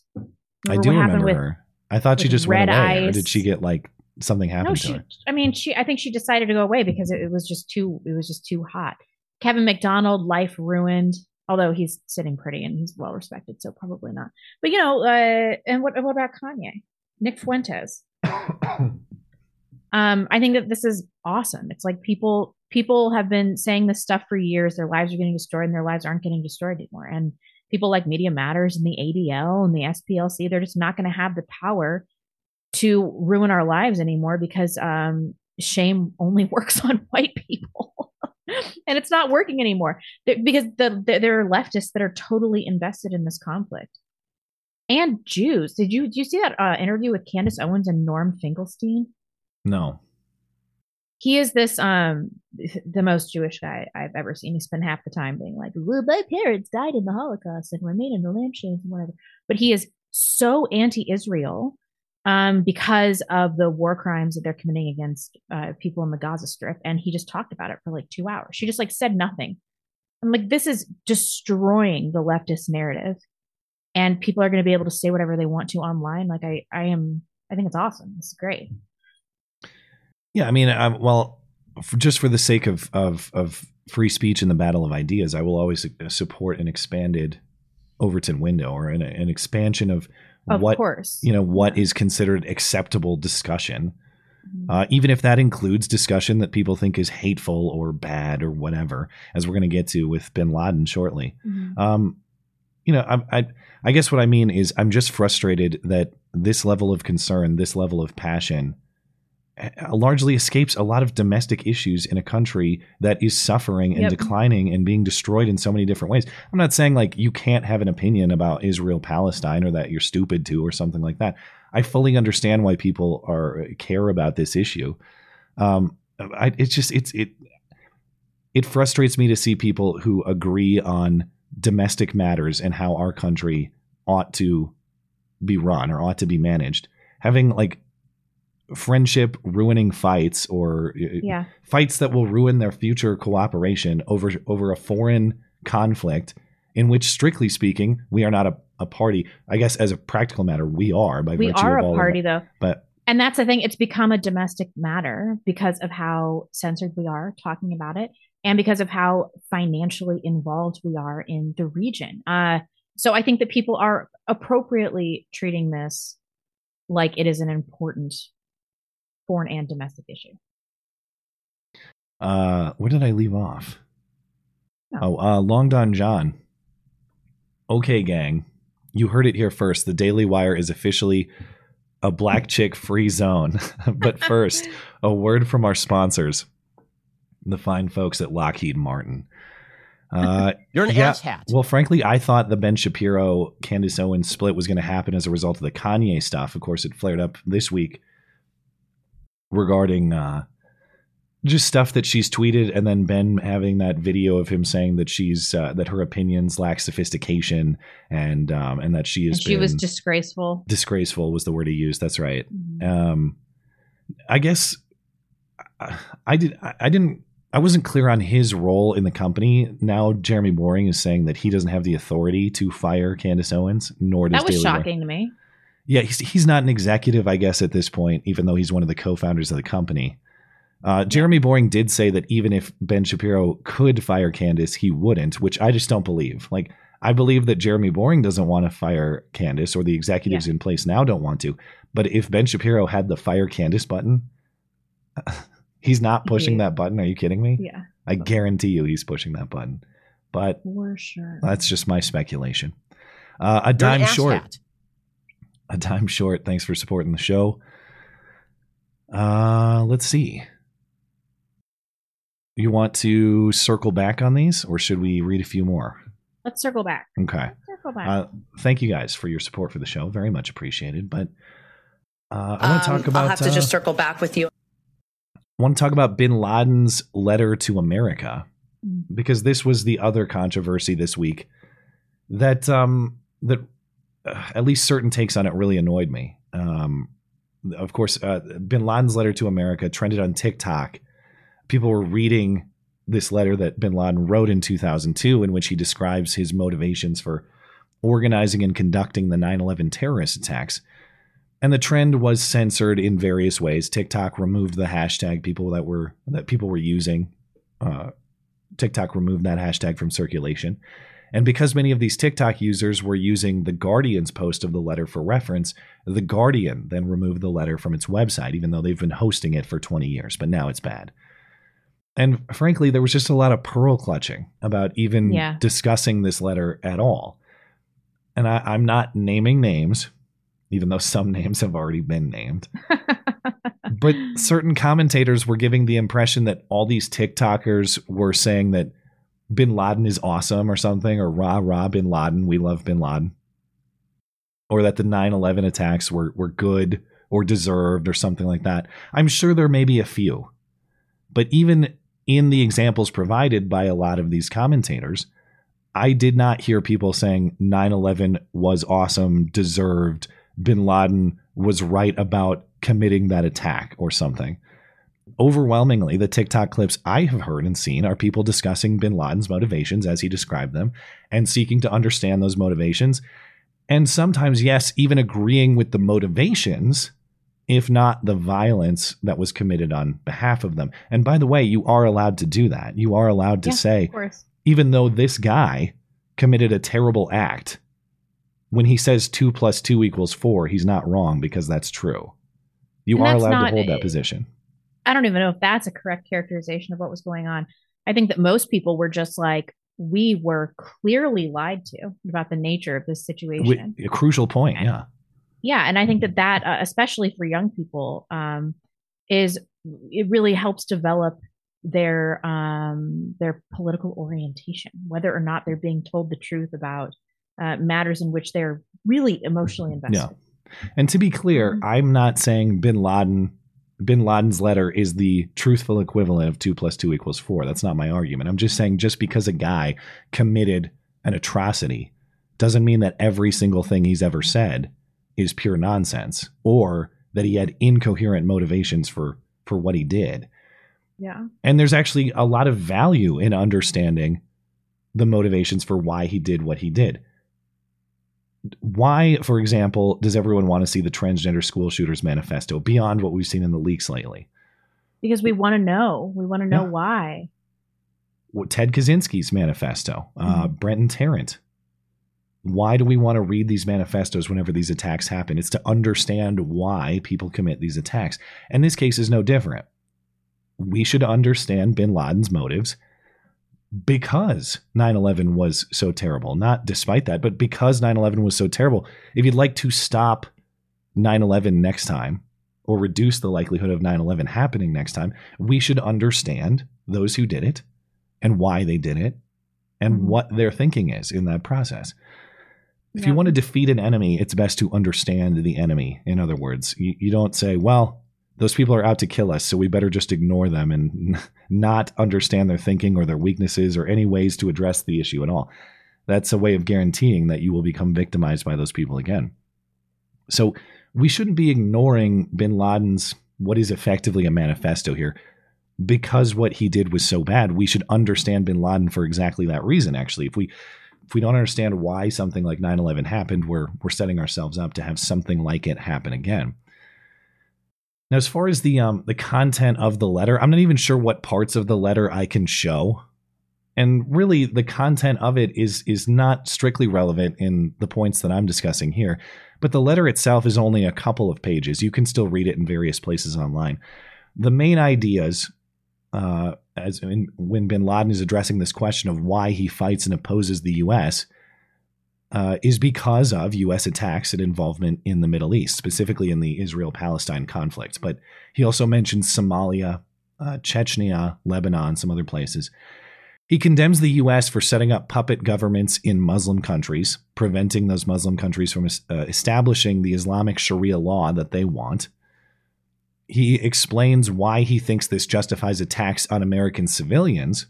He says it's because the American citizens constantly advertise, or as they constantly advertise, Americans pick their own leaders in government.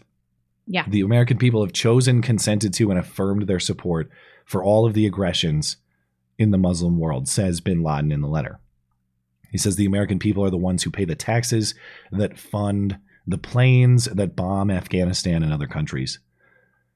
So do I have to agree with this argument that he's making, that justifies killing 3,000 civilians, to understand the perspective for why he'd do it? No. No. But it is wise for me to understand why he would do that. Yeah.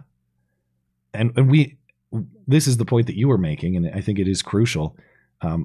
We were told for years when you and I were in high school and all this stuff was happening with the war in Iraq and the case for more U.S. interventionism in the Middle East.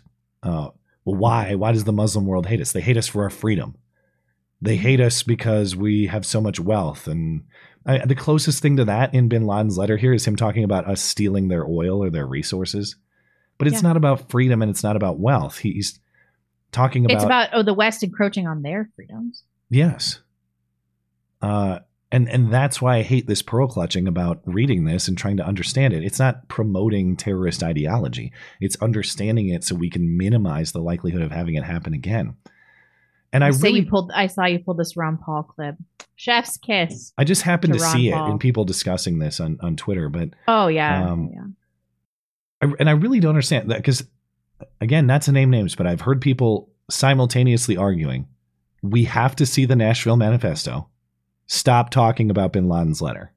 Yeah. How do you square that? Yeah. No. I really don't get it.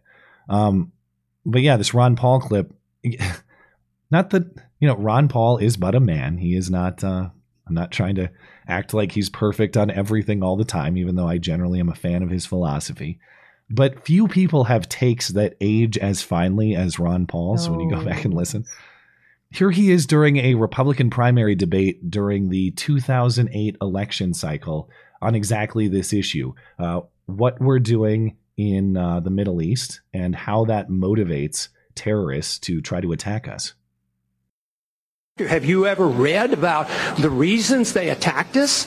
They attack us because we've been over there. We've been bombing Iraq for 10 years. Right now, we're building an embassy in Iraq that's bigger than the Vatican. We're building 14 permanent bases. What would we say here if China was doing this in our country or in the Gulf of Mexico? We would be objecting. We need to look at what we do from the perspective of what would happen if somebody else did it to us. Are you suggesting we invited the 9/11 attack, sir?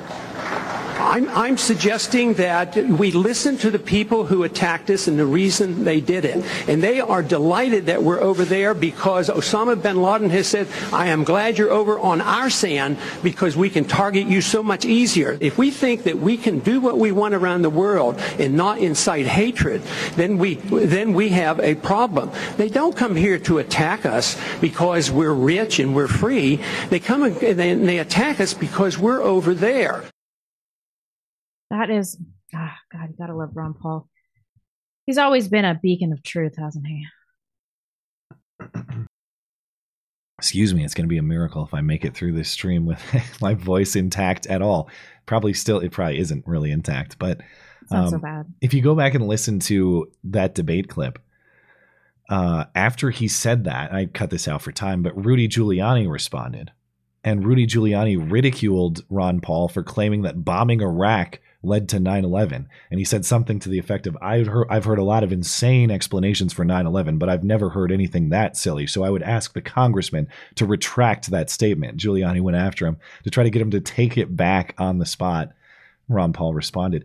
But then I was curious because I thought, well, yeah, maybe that is kind of weird because, of course, we invaded Iraq in, 2003? That was a response to 9/11, right? Not a cause of 9/11. I actually was unaware of this history, which is, I should be aware of it because I lived through this, even though I was 10 or 11 years old. But yeah, when he talks about bombing Iraq for the last decade, again, when he said that in 2008. We bombed the shit out of Iraq. Yeah. We were doing this in 1998 during Clinton's impeachment scandal. Yeah. We were bombing Iraq, killing something like, it was 242 to 1,400 Iraqi soldiers killed or wounded. And I didn't see anything in here about civilian deaths, but I assume there had to be some in that scenario. Totally. But yeah, we've been doing a lot of bombing for a long time, specifically in the place that Ron Paul was talking about. And then you go back and look at bin Laden's letter, and he's describing aggressions in Iraq as part of his reasons. So for Ron Paul to be ridiculed on the spot there as though what he's saying has no basis in fact was kind of telling. But I think what's important to ask ourselves here, why is it so important that we all believe the reason for 9/11 was some silly, simple propaganda point, like they hate us for our freedom, and not the detailed explanation from the guy who told us why he did it? Yeah. 9/11 is terrible either way, of course. It's not about debating whether it was justified or not. It's just about understanding why it happened. And it's important to ask ourselves, why are we supposed to have this made up understanding of why it happened and not the understanding as described by the guy who did it? With one important qualifier that I know you had mentioned, you entertain the possibility that the letter from bin Laden is not even real, that it's fake or he didn't write it. Well, yeah, I mean, leftists are simultaneously complaining about the far right weaponizing bin Laden's letter, but also they're complaining about people on the far right endorsing the conspiracy theory that Mossad did 9/11. It's like, well, you got to pick one here. So I did see a lot of people online on the far right be like, listen, like bin Laden didn't do 9/11. This letter must be fake. So today I'm like looking around for sources or whatever for this. And I go to the ADL's website. They have a whole page outlining, like, with a lot of supporting points, these conspiracy theories of Mossad doing 9/11. But they have all the supporting. It's like the most comprehensive and compact information regarding Israel being involved in 9/11 I've ever seen. I'm like, why would you guys do this? And it was pretty convincing. You guys should check it out. It's on the ADL website. The general idea is, behind this is that Osama bin Laden, that the letter was part of the supporting evidence leading the American public away from the trail of Israel's involvement, in which case it couldn't possibly be real. But I don't know. I haven't seen any specific reports or accusations about who wrote it. Yeah, I don't know. I mean, if you were trying, I guess my counter to that would be, if you were trying to give a false understanding or a false impression about who's responsible, why would you do it in this way that implicates the U.S. To that degree? Why wouldn't you right. pursue the propaganda line of, I guess, why wouldn't you promote that simple propaganda of, we hate you for your freedom, we hate you because you're rich? Or maybe that would just be too obvious. Yeah. I mean, I think it was probably a little bit too obvious. So I don't know. I guess I wonder if people think that this was Mossad's doing, or if this was American government that released the letter. But it seems like the general consensus is that people think that Osama bin Laden wrote it. I take it as presented that he wrote it, but I'm not an expert on it. They took it off the Guardian website. Yeah, even though it's been up there for 2 decades. Now it's gone, and it's too much to deal with, apparently. But all right, another story here, and then we'll get into hoax hate. In Los Angeles, a homeowner and a father named Vince Ricci says his concealed carry permit has been temporarily suspended days after he used the gun, or his gun, to defend himself and his family from robbers trying to raid his home. The incident happened on November 4th. So here's video of the story that he made in cooperation with the NRA. LA criminals came to my home, pointing their guns at my chest. After successfully defending my home and my family and my 5-month-old child, California is now deciding to suspend my Second Amendment. It was a quiet evening, and as I was coming home from the gym, the two armed men, masked, hopped over the wall, ran down on me with guns, and the most terrifying part was my wife and my 5-month-old baby were on the other side of that door. In an effort to protect my family, I drew my gun and returned gunfire. As a result of that night, the California government has temporarily suspended my ability to concealed carry. This is an attempt to make me vulnerable at a time that is critical that I maintain my ability to protect my family. They'd rather leave me out there to dry and let my family become a statistic. My situation is unique because it happened at my front door, all on camera. But this happens time and time again all over the country. It doesn't get caught on camera, and people sweep it under the rug because it doesn't behoove their political agenda. I used to walk in this house, it's my beautiful house that I built for my family, and now I walk into a war zone. Wow, good for him. Now, originally, the most shocking piece of that story to me was that someone had a concealed carry permit in LA. Yeah, in the first really? Place. How did he manage to do that? Was he ex-military or something? Well, I don't know his history, but California's concealed carry permits are issued at the discretion of the sheriff in each county. Mm. So some sheriffs are more 2A friendly than others. And apparently LA County, it's actually been more possible than other places, say like San Francisco Bay Area counties. But Ricci does say it did take months for him to obtain his permit. In this particular incident, the concealed carry permit's not actually relevant legally because in California, anybody over 18 can legally carry firearms on private property and residences without a permit. So it's not like he was illegally or legally carrying, or there's a dispute about that he had his gun on his own property at his own home. There's dispute about the reason that now, after the event, the sheriff's department is suspending his concealed carry permit, his ability to carry elsewhere in California off his property. And Ricci says it is solely that they did this to him solely because he had to use his gun in his own defense. The sheriff's department in LA County is saying, no, we suspended it because of how he treated police officers of LAPD who showed up to investigate the incident at his house 3 days later. And what did he do to these LAPD officers? Did he point a gun at them and say, get off my lawn or something? Well, the sheriff's department says he, quote, yelled at them. They don't specify what he yelled.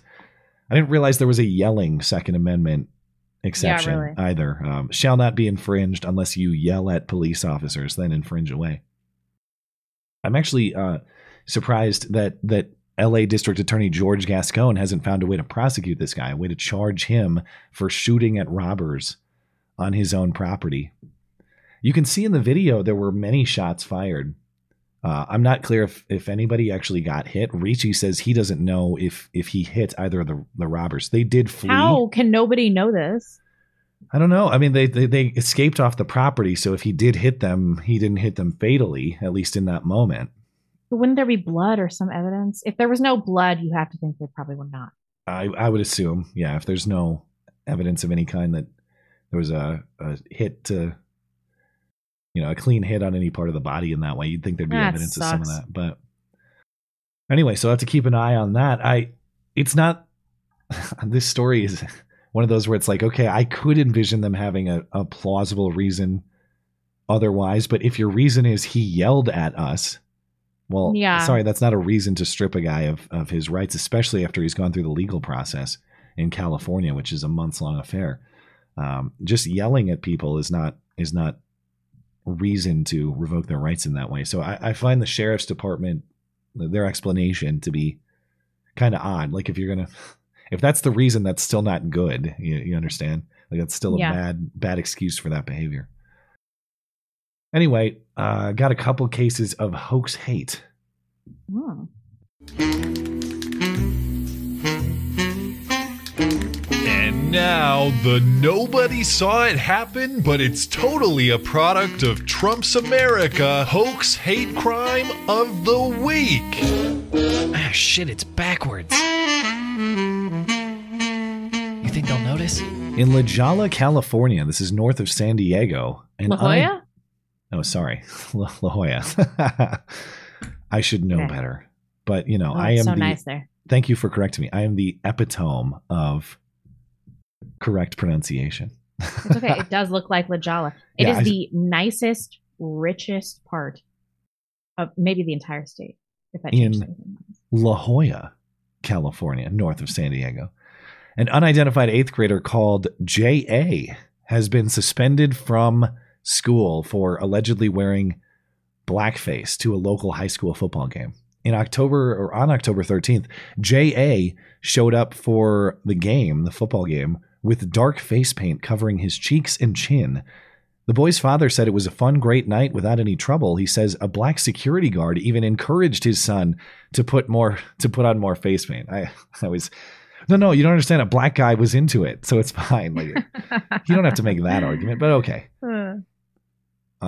1 week after the game, the principal at J.A.'s middle school called the boy and his parents to a meeting to inform them that the student is suspended from school for 2 days and banned from attending any future athletic events, which I find confusing. He's banned from attending any future athletic events. Does that mean that he can't play sports either? He can't attend if he can't. And how long is that in effect for? Is that a permanent ban? I don't know.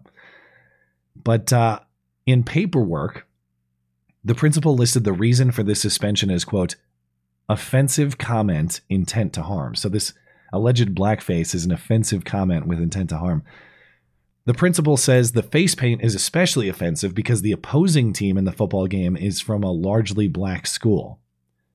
This is now a First Amendment controversy, with FIRE, the Foundation for Individual Rights and Expression, now representing the boy and his family against the school. FIRE says that J.A.'s appearance emulated the style of eye black worn by many athletes, and the First Amendment protects J.A.'s right to non-disruptive expression. FIRE refers to Supreme Court precedent that previously protected students' rights to wear black armbands in protest of the Vietnam War. FIRE sent a letter to the school. The school denied FIRE's request to overturn the suspension, so now FIRE has sent another letter. Unclear if there will be legal action in this case, but I noticed... Good Lord, what a waste of everybody's time. He missed he missed his upper lip and kind of the space under his lower lip down to his chin. If he was really going for blackface, he didn't do a very good job. He did not. I don't know. This is a great trolling opportunity for other kids at this school. They should all show up, all of them, with nothing like blackface covering eye black, whatever. Just everybody wear eye black, fully covering every inch of your face to the next game. Totally. They can't suspend all of you. Do it for your friend J.A. Do it for J.A. Yeah. Okay. One other one here in North Olmsted, Ohio, outside of Cleveland. A 20-year-old man named Hesham Ayad was arrested on Tuesday for lying to police about being the victim of a hate crime involving supposed anti-Palestinian slurs. Ayad and CARE, the Council on American-Islamic Relations, claimed in an October 23 press release that Ayad was walking on a road in the afternoon of October 22nd when someone driving a dark SUV pulled up to him and began yelling at him. Ayad said the driver made anti-Palestinian statements like, "Kill all Palestinians," "Long live Israel," and others, and then swerved his car to intimidate him. The driver then allegedly turned around and hit Ayad while shouting, "Die." Okay. CARE even provided a photo of Ayad at the hospital wearing a neck brace. Well, after police investigators viewed multiple video sources in the area, they concluded that Ayad lied about being struck by a vehicle and also lied about the verbal attacks because his injuries were sustained in a violent fight that Ayad had with his brother, as seen on video surveillance. So this guy got his ass kicked by his brother and made up some excuse to save face and went to CARE to make a public show of it. Ayad is now charged with making false alarms, falsification, obstructing official business, domestic violence, and assault. Ayad's 19-year-old brother, Khalil, is also charged with domestic violence and assault. And then in a statement from CARE, I love this, CARE promotes this false story. clearly trying to generate sympathy for their Muslim activism. And then when it's proven to be false and made up, they don't have anything to say about it. They say they issued a statement that didn't acknowledge their own lies. They just said, quote, "Our understanding is that the brothers have secured their own legal counsel. We do not know anything more about the nature of the charges." Okay. Very convenient. Okay. Anything you have to say about Ayad and North Olmsted? Nope. Okay. Well, let's get to the movie review then. In a world of movie references flying over his head, one man will finally watch them. This is the Matt and Blonde Show movie review. This week's movie is the 2000 Christopher Nolan psychological thriller Memento, in which a guy with short-term memory loss hunts down his wife's murderer while bad actors take advantage of him. From movie picker Alex M., a great story of revenge and morality that has always made me question what is perceived and what motivations people might have, and that underestimating anyone or anything can be a fatal mistake with dire consequences. As always, we have a couple AI art contributions from Jamie and Jimmy this week. Oh, I didn't set this up so I can make them larger. My mistake. But you get the images there. And... You look like Steve Buscemi in this. Kinda. I was joking that the one where you can see his tattoo that says John G. raped and murdered my wife. That's actually just a super chat tattooed on my on my chest. I have that for real. That's not even part of the movie. And as always, we have a video contribution as well. Weird. Did you lose your pen? Well, that's too bad, freak. Otherwise, you could write yourself a little note about how much Natalie hates your retarded guts and that I called your wife a fucking whore. Hey, don't say another fucking word. About your whore of a wife?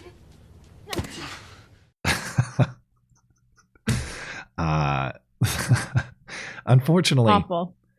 I'm told that that's going to have to be the last video face swap, which bums me out. Oh, thank God. The videos I thought have been hilarious, but apparently there's some kind of copyright issue with the AI tool that is used to create them. Ooh. So the videos have to go away, but we can still do photos. Fine. But as always, your review and your rating. Okay. This actually reminded me a lot of Fight Club. The cinematography and jumping timeline and the lucid dreamlike storyline, but I liked it a lot better than I liked Fight Club. I kind of wish that Nolan would have focused more on the horrors of memory loss, like his identity. They touched on it a little bit, but I wish that it would have been more. It was a psychological thriller. So like, that's why I like the story about Sammy, because it got more into how it was affecting his personal relationships. I suppose I like the twist, but I also found it implausible that he would just send himself on this maddening wild goose chase where people were getting killed and shit, just to retain his happiness. He literally said, like, so I can be happy. It's like, bro, you're not going to be happy. Like, wouldn't you just be happier in a low stress life situation where you could handle this short-term memory loss? I don't know. I didn't hate it. I thought it was overrated. I've seen it before, but it's been so long that it was like watching it for the first time. I gave it a 3. Okay. I'm never confident in my ratings. Yeah, you revise them all the time. You have a prediction for what I thought. I don't. I don't know. I would imagine that you thought it was okay, if I had to guess. I mostly hated this movie. Oh, okay. Yeah, and right. I knew pretty early on, because I thought, oh, great, we're doing some artsy, like, reverse presentation thing, a reverse chronological order. And whenever I get a bad impression to start a movie, I try not to let that taint the rest of the movie, because there have been movies where my opinion has changed quite significantly by the end. But this was not one. And but there were a couple things I enjoyed about it. The plot twist is okay. Now we find out that Leonard is Sammy, and Sammy is just a memory that he made up to repress the reality of what he did to his wife. And yeah, I didn't really see that coming. And yeah, there are interesting questions there about how reliable memory and witness testimony really are. And as a general rule, they're not very reliable. But to me, that was a really tiny payoff, considering the confusing, disjointed nonsense plot that really takes more effort to follow than is necessary. So the only scene that I really enjoyed was the scene that we just saw with the AI face swap, the fight between Natalie and Leonard, because it had this series of great lines that culminates with, you know what causes short-term memory loss? Venereal disease. Maybe your cunt of a fucking wife sucked one too many diseased cocks and turned you into a fucking retard. Woo. And then he really tried to get it in the face. He punches her in the face. Yeah, that was a pretty great scene, actually. So that was about it for what I enjoyed. As far as what I didn't enjoy, it's like, okay, yeah, we get it. You can't remember stuff. There's this constant internal monologue going on. He's on this constant quest to snap Polaroids and write notes. And so you end up with that kind of Joe Biden style transcript. What day is it? Where am I? Who's that guy? What am I doing here? Where's the pen? I need a pen. And it's like, I know you guys, I know the movie is supposed to really lean into the idea that he has this short-term memory loss and he has to constantly remind himself because that's what day-to-day existence is like for this guy. Doesn't mean it's entertaining. Doesn't mean I find a lot of value in it. I find that actually really repetitive and really boring. Then the way he can't remember doesn't make any sense to me anyway. So he's constantly explaining the rules of his memory loss to other people in the movie. Or to himself. I hate it when directors do that. Or it's like you have to explain it to the audience, and or to you, the viewer. But then he's breaking these rules seemingly frequently. He drives around all the time, which I understand. Maybe there would be ways to accommodate that. But like in the scene with Natalie, they have the fight, and then she leaves for literally like all of a minute. And he's saying, "Where's a pen? I need a pen. I got to write this down. Where's a pen?" She walks in a minute later, and she's beaten up. And he's saying, "What happened to you?" Because he forgot that he just kicked her ass. How do you drive around and remember where you're going if you forget a minute later where you're going and you can't write it down? It doesn't make any sense. The premise is... also, you know, short-term memory is only 2 minutes long. Tops. So he was really breaching that a lot. Yeah, I guess I didn't know. I guess I didn't know the definition or like what the time definition on short-term versus long-term memory is. But the premise is he remembers nothing after the attack on his wife. Well, then how does he have the memory of Sammy to suppress in the first place? Because that would have happened after the attack on his wife. And then Leonard kills Jimmy at the end, and Leonard tells Teddy about the $200,000 in Jimmy's car. But Leonard, at that point, has already forgotten that he killed Jimmy. So he forgot that he killed Jimmy, but he remembers that Jimmy has $200,000. There's all kinds of these inconsistencies that are just maddening. And just most fundamentally, how does he remember that he even has this condition at all? He remembers nothing after the attack, but he remembers that he has this condition on the spot every time. He has a long list of things that he remembers in violation of the supposed rules of this short-term memory loss. And it just makes for frustrating, inconsistent viewing. Now, I know that there's a potential explanation for that, which I'll get to in a moment. But first, I want to talk about the organization of the story. Just because most stories are told chronologically doesn't mean that there's inherent value in doing the opposite, that telling a story in reverse is automatically creative or inventive or something like that. Just because it's different doesn't mean it's good. For example, you can paint the sky green and the grass blue.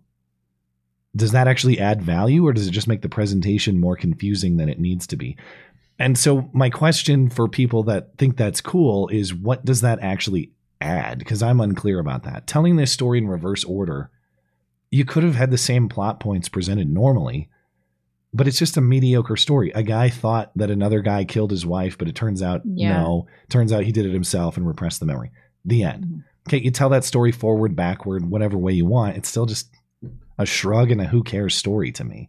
So I'm not even asking rhetorically. Do you have an answer for that question? Like, do you think that the order of the story added something to this movie that would not have been there if they told it in a different order? Well, they kind of had to tell it backwards to some degree, right? And I did kind of like how that mirrored his own memory loss. It gave the viewer that kind of uncertainty about what the hell was going on that he must be experiencing, which I kind of liked. I don't know.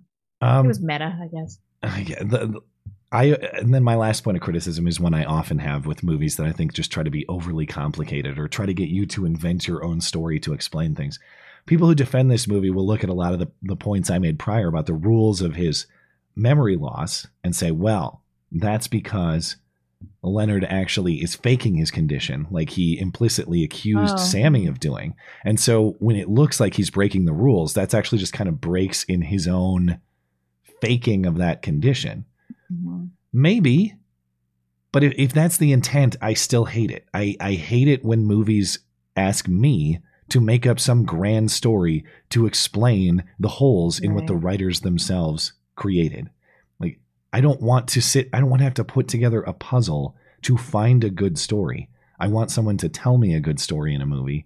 I don't want to do the writer's job for them. And so if that's the intent, I still don't like that. Yeah. And so... But for a few points of entertainment, I did not enjoy this movie, and I gave it a. Did you give it a? I gave it a 2. It's not the full hate, but it's a 2. I understand.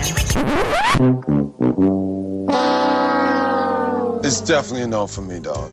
I wrote the obligatory. I wish I had short-term memory loss so I could forget watching this piece of crap. Anyway, what's next? Next is In the Mouth of Madness, which I have not heard of, but it's, isn't this John Carpenter or something? I don't know. I have not seen it. And it's got Sam Neill from Jurassic Park in it. Oh, okay. But as far as the audience reception, people like this movie a lot more than I do. They gave it 4s and 5s, generally speaking. Not a ton of hate. So I guess I'm in the minority on Memento. And yeah, I don't know much about In the Mouth of Madness, but we'll watch that this week. And then we have a fresh set of nominations for December from listener Steven. Those nominations are To Die For, Death Becomes Her, The Quick and the Dead, The Craft, Barbed Wire, Return of the Living Dead 3, which I'm told is its own independent story, so we'll allow the sequel in this case. The Long Kiss Goodnight, Species. Or, of course, you can reject the list in favor of a randomly selected top-rated movie instead. And as a reminder, if you'd like to read my movie reviews, comment how wrong I am, submit your own rating, vote for the next movie, or sign up for the chance to be the movie nominator for the month, the one and only place to do all of those things is in my weekly movie review column, linked in the description and on the homepage of the website. That is mattchristensenmedia.com or mattis.k. Anything else? No, we need to get to Super Chat. That's what I'm trying to say. We did it. Yeah, we did it. I did not know if the show was going to happen today. We're still not finished up, but I still might die on stream. We don't know. DVT. Yeah. Oh, I can use the sounders now. I just blew it. Oh, yeah. Yeah. Hit it yourself if you want. Where did I leave off on chat here? Let's see. I sound like Leonard. Where am I? Who is? What is this? What's going on? Why is this woman here? Who is she? Ooh, Long Gone John, I think. Yeah. Let's see. The last one I read. I think the first one I need to read is Mojack 420. I beat you both. Best side effect from my T-cells transplant. You have the cognitive ability of Joe Biden and walk around like a Roomba. So I'm lucky. Maybe I too can be president. Yeah. Well, you can dream big. I hope you're doing well, man. I know it's been a rough go for health for you. So I hope the situation is as good as it can be. And I hope for a full recovery, and thanks for supporting the show. Boogeyman 917 says, I doubt it. Thank you very much. Laurel, I appreciate you two doing the show, even though you're both sick. Much love. Happy Thanksgiving to you and your families. The day to thank God you're an American. I hope you feel better by Thursday. Thank you so much. Me too. I hope so too. Thanksgiving being ruined would be disastrous, but thank you, Laurel. And of course, happy Thanksgiving to you and your family as well. And I appreciate your appreciation. Whenever I'm sick like this, like I'm under no illusion. I understand it's like for a lot of people, it's earblood. It's like it's hard to listen to a voice that is not at full strength. I always wonder, it's like, if I don't do the show, people are going to be mad cause I'm like bitching out, you know, but if I do the show, people will be mad cause my voice sounds like shit. So I have to, it's not your fault. I have to take the pick, but consistency is key. I will, unless I'm dead, I'm going to do the show. DVT, sore throat, lost voice, whatever. I'm going to do the show. Oh, shoot. Sorry. I was clicked out of here.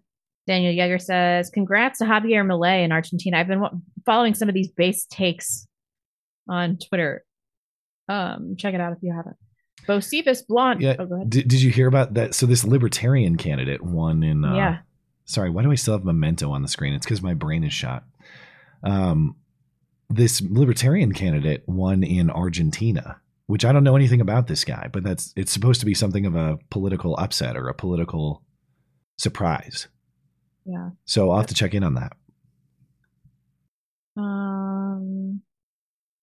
Bocephus, 2 weeks ago, Blonde, you said you might rebrand yourself after this week's implosion. Do you still feel this way? Or are you going to turn it up a couple notches? Make Emily Yucas blush.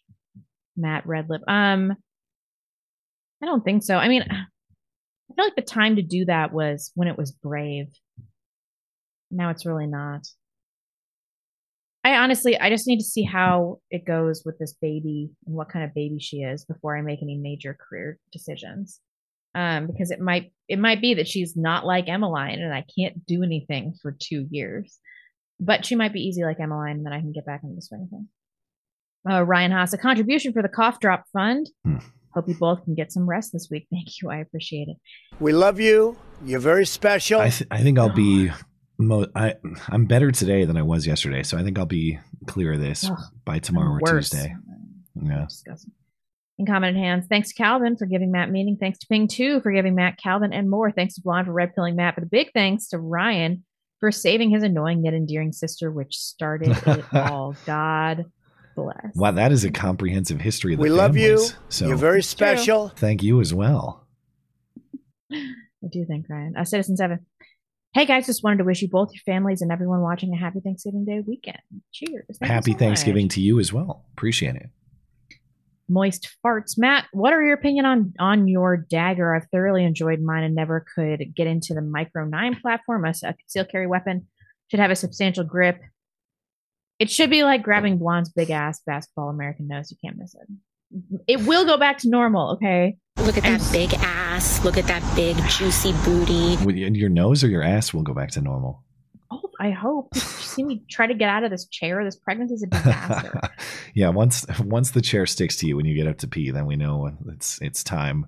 It's time for this baby to be welcomed to this world. I'm only 31 weeks. I could be pregnant for like 3 more months. My opinion on the dagger is to be determined because with everything going on, it has not had range time yet. It's actually still fresh in the box. But the reason that I picked it up is because it was too good of a deal to refuse. And I would like to have some Glock clone guns around. So assuming that it shoots like a Glock and I have no reason to think that it won't, that's just fine with me. Glocks are not necessarily my favorite shooters as far as feel, but I tend to actually shoot them better than other guns. And I'm not a great handgun shot, but as far as like best handgun performance for me, actually, that tends to be Glocks quite frequently. And of course, the platform is great, like the Glock platform and all the parts you can get for them and all the customizability. So for me, that the dagger was more of just like a bargain buy than like a practical use thing at this point. And so I wouldn't be able to tell you like, am I satisfied with its reliability and its performance? Don't know yet.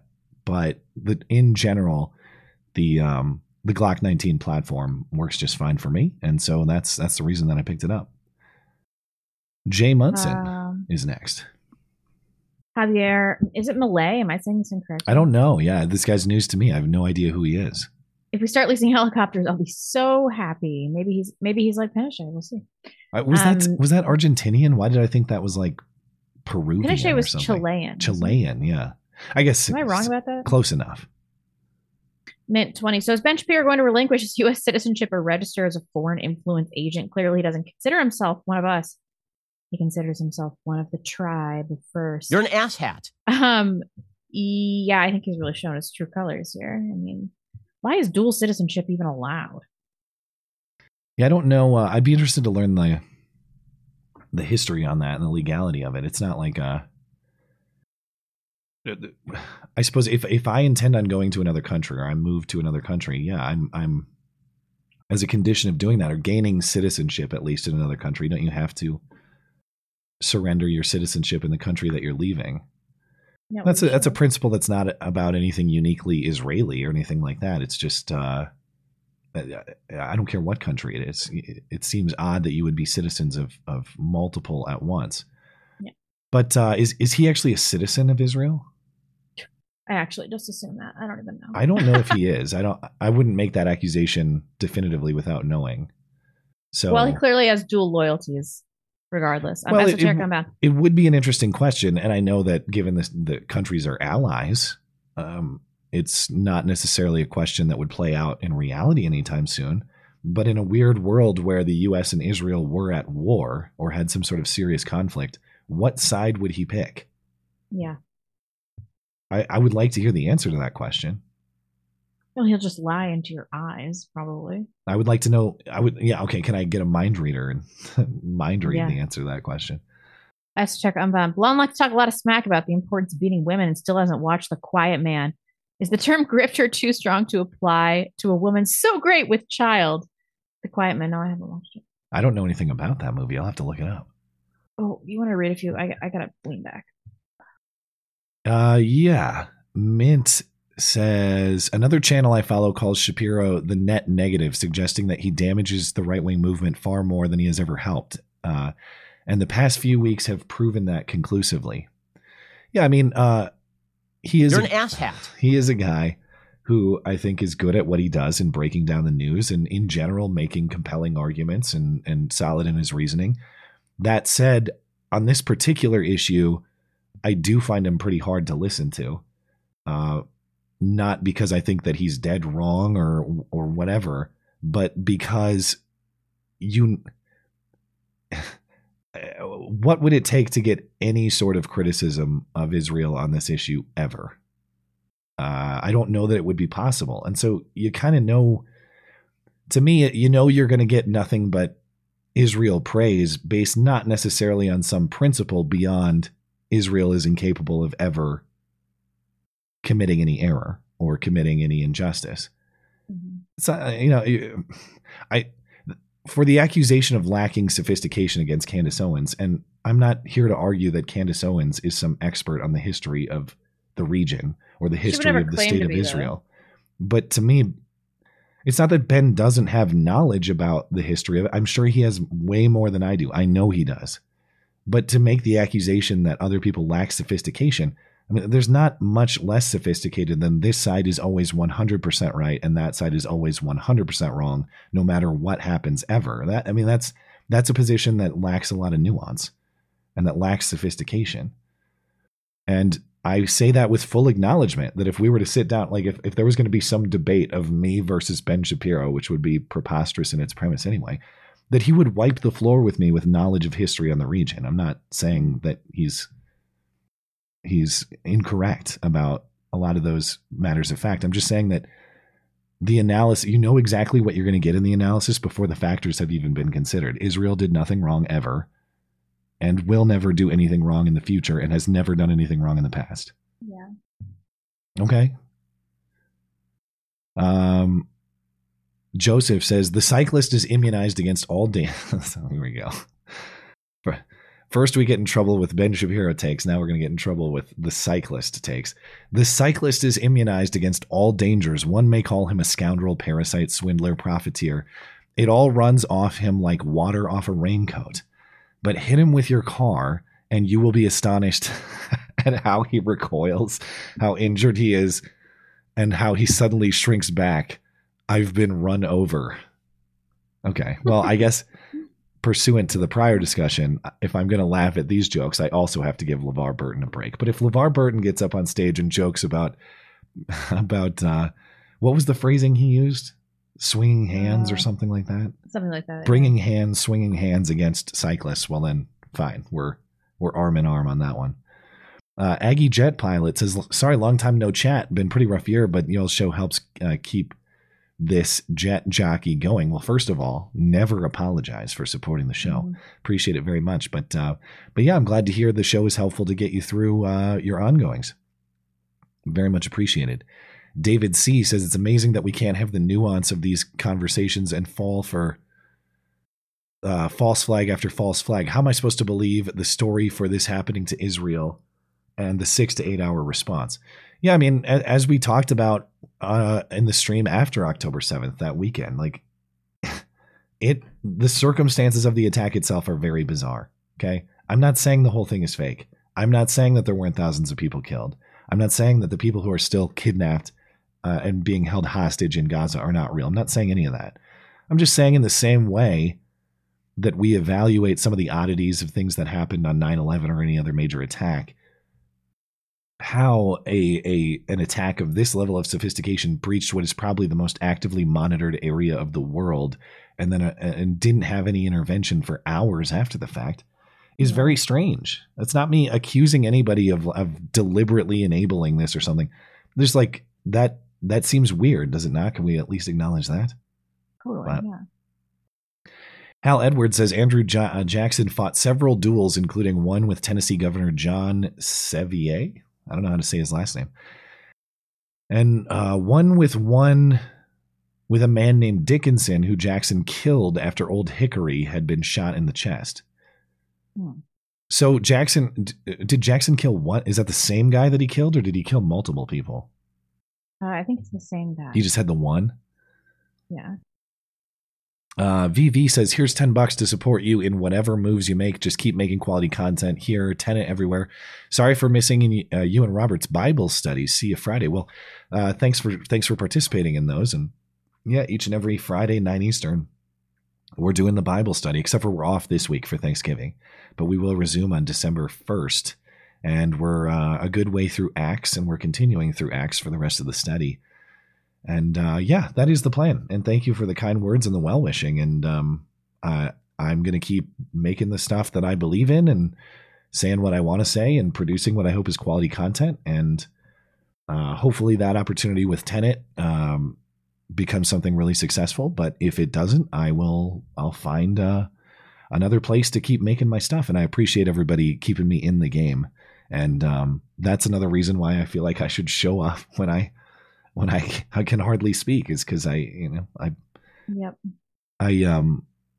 want to disappoint people who have made this Sunday night a regular thing. And the second that you are unreliable and it's like, well, maybe I'll do it if I feel like it. Well, that's kind of a disservice to the people who have really made it a success. Yeah. So totally. I appreciate your help in that, Vivi. And I'll catch you on Friday, or at least future Fridays, not this Friday. Greg Olson says, Islam's whole goal is to subjugate the whole world. They already tried it in history. Also, we don't just automatically believe that someone like him says in a letter, do we? It sounds like a good way to foment conflict in the U.S. Yeah, that's what we were trying to get to toward the end. Like, did he in fact write this? But, and I suppose you're proposing another possibility, which is he wrote it, but with deceptive intent. That right. He wrote it with the intent of tricking you into what his belief is.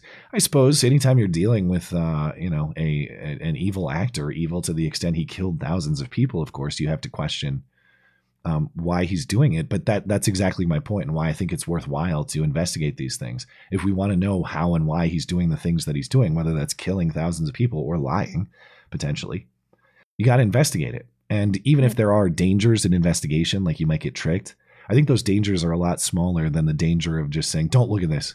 And I'm not saying that's your advice, Greg. I'm just trying to explain my perspective.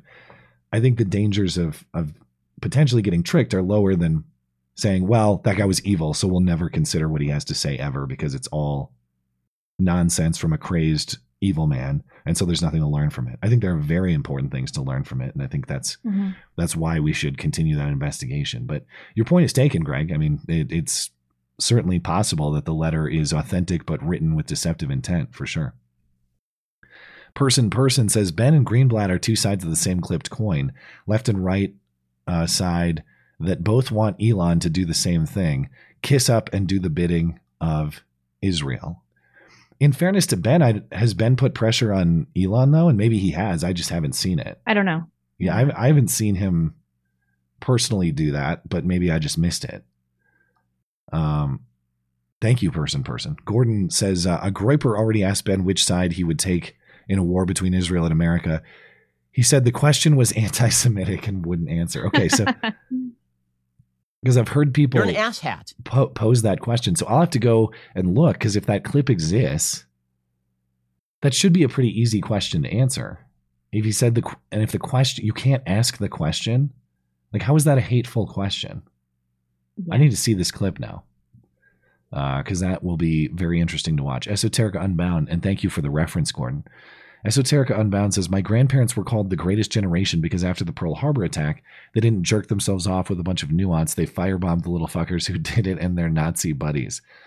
Okay, so you're saying, well, is it an either or? Like, I'm not saying that because you understand why you were attacked, you don't have to sit around philosophizing all the time. I think that you are, like, are we justified in going to get bin Laden after the attack? I think yes. I think we made a lot of mistakes in doing that. I think the entire Iraq war was largely a distraction away from that was wrongly justified on that basis. So I'm not saying that you can't be aggressive in that's kind of a contradiction in terms, like, aggressive in defending yourself. But we were attacked. We went and got the guy who did that. I'm not disputing or taking issue with that. I'm just saying if we have an interest in reducing the likelihood of those attacks happening again, we should understand why they happen. And I don't think those are mutually exclusive. You don't have to pick between them. You can defend yourself and you can try to be thoughtful about why people are targeting you in the first place. Sort of like, I don't know, maybe this is a bad analogy. Like, I carry a gun on me to protect myself and my family. I also choose not to go into, like, gang war environments in Chicago because they're very dangerous. You know, like, I'm prepared to defend myself, but I try not to put myself in bad situations in the first place either. Right. Yeah. You can do both.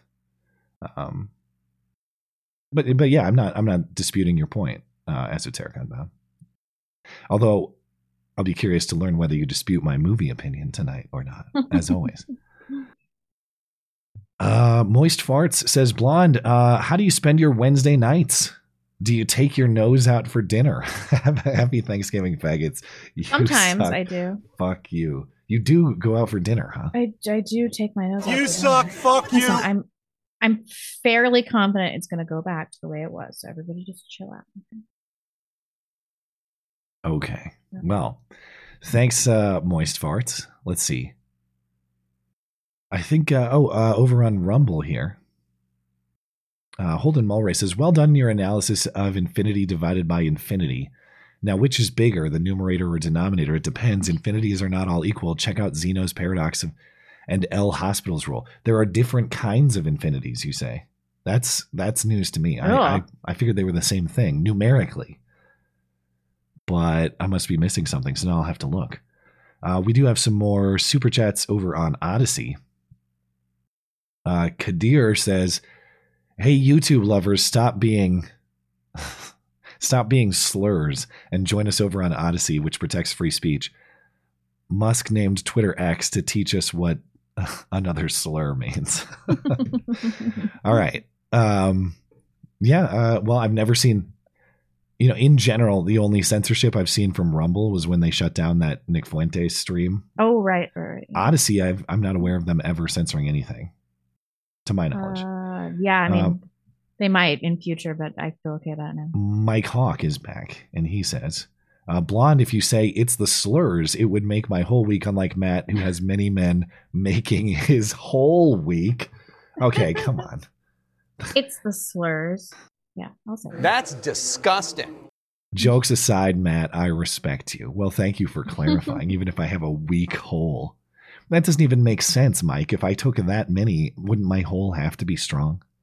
That's a hole of much integrity. Disgusting. Okay. You want to do it now? I'd love to do it right now. Anytime, any place. I think we're all set. Looks good on Rumble. Looks good on Odyssey. We're good on DLive. Okay. Anything else before we get out of here? No, let's do it. Thank you guys for bearing with us today. Yeah, I appreciate it. I know it was not necessarily the greatest listening experience, but we carry on nonetheless. And of course, thanks for being here live to make it a success. We appreciate your super chats. Appreciate everything else in the chat. Appreciate everybody who's tuning in and participating live. If you're listening later on demand, thank you kindly as well for supporting the show. And if you missed any part of the show and you'd like to listen back, or you need extra material to listen to that you might not find on YouTube, you can check out the audio platforms of the show too. They are linked on the podcast page of the website. There's all sorts of stuff to listen to there. And of course, you can check out my new Wednesday show too, the Matt Christiansen Hour on Tenet Media, for additional listening material as well. And we will be doing a show pre-Thanksgiving on Wednesday night as well. Other than that, check out the website for anything show-related, mattchristensenmedia.com or mattis.gay.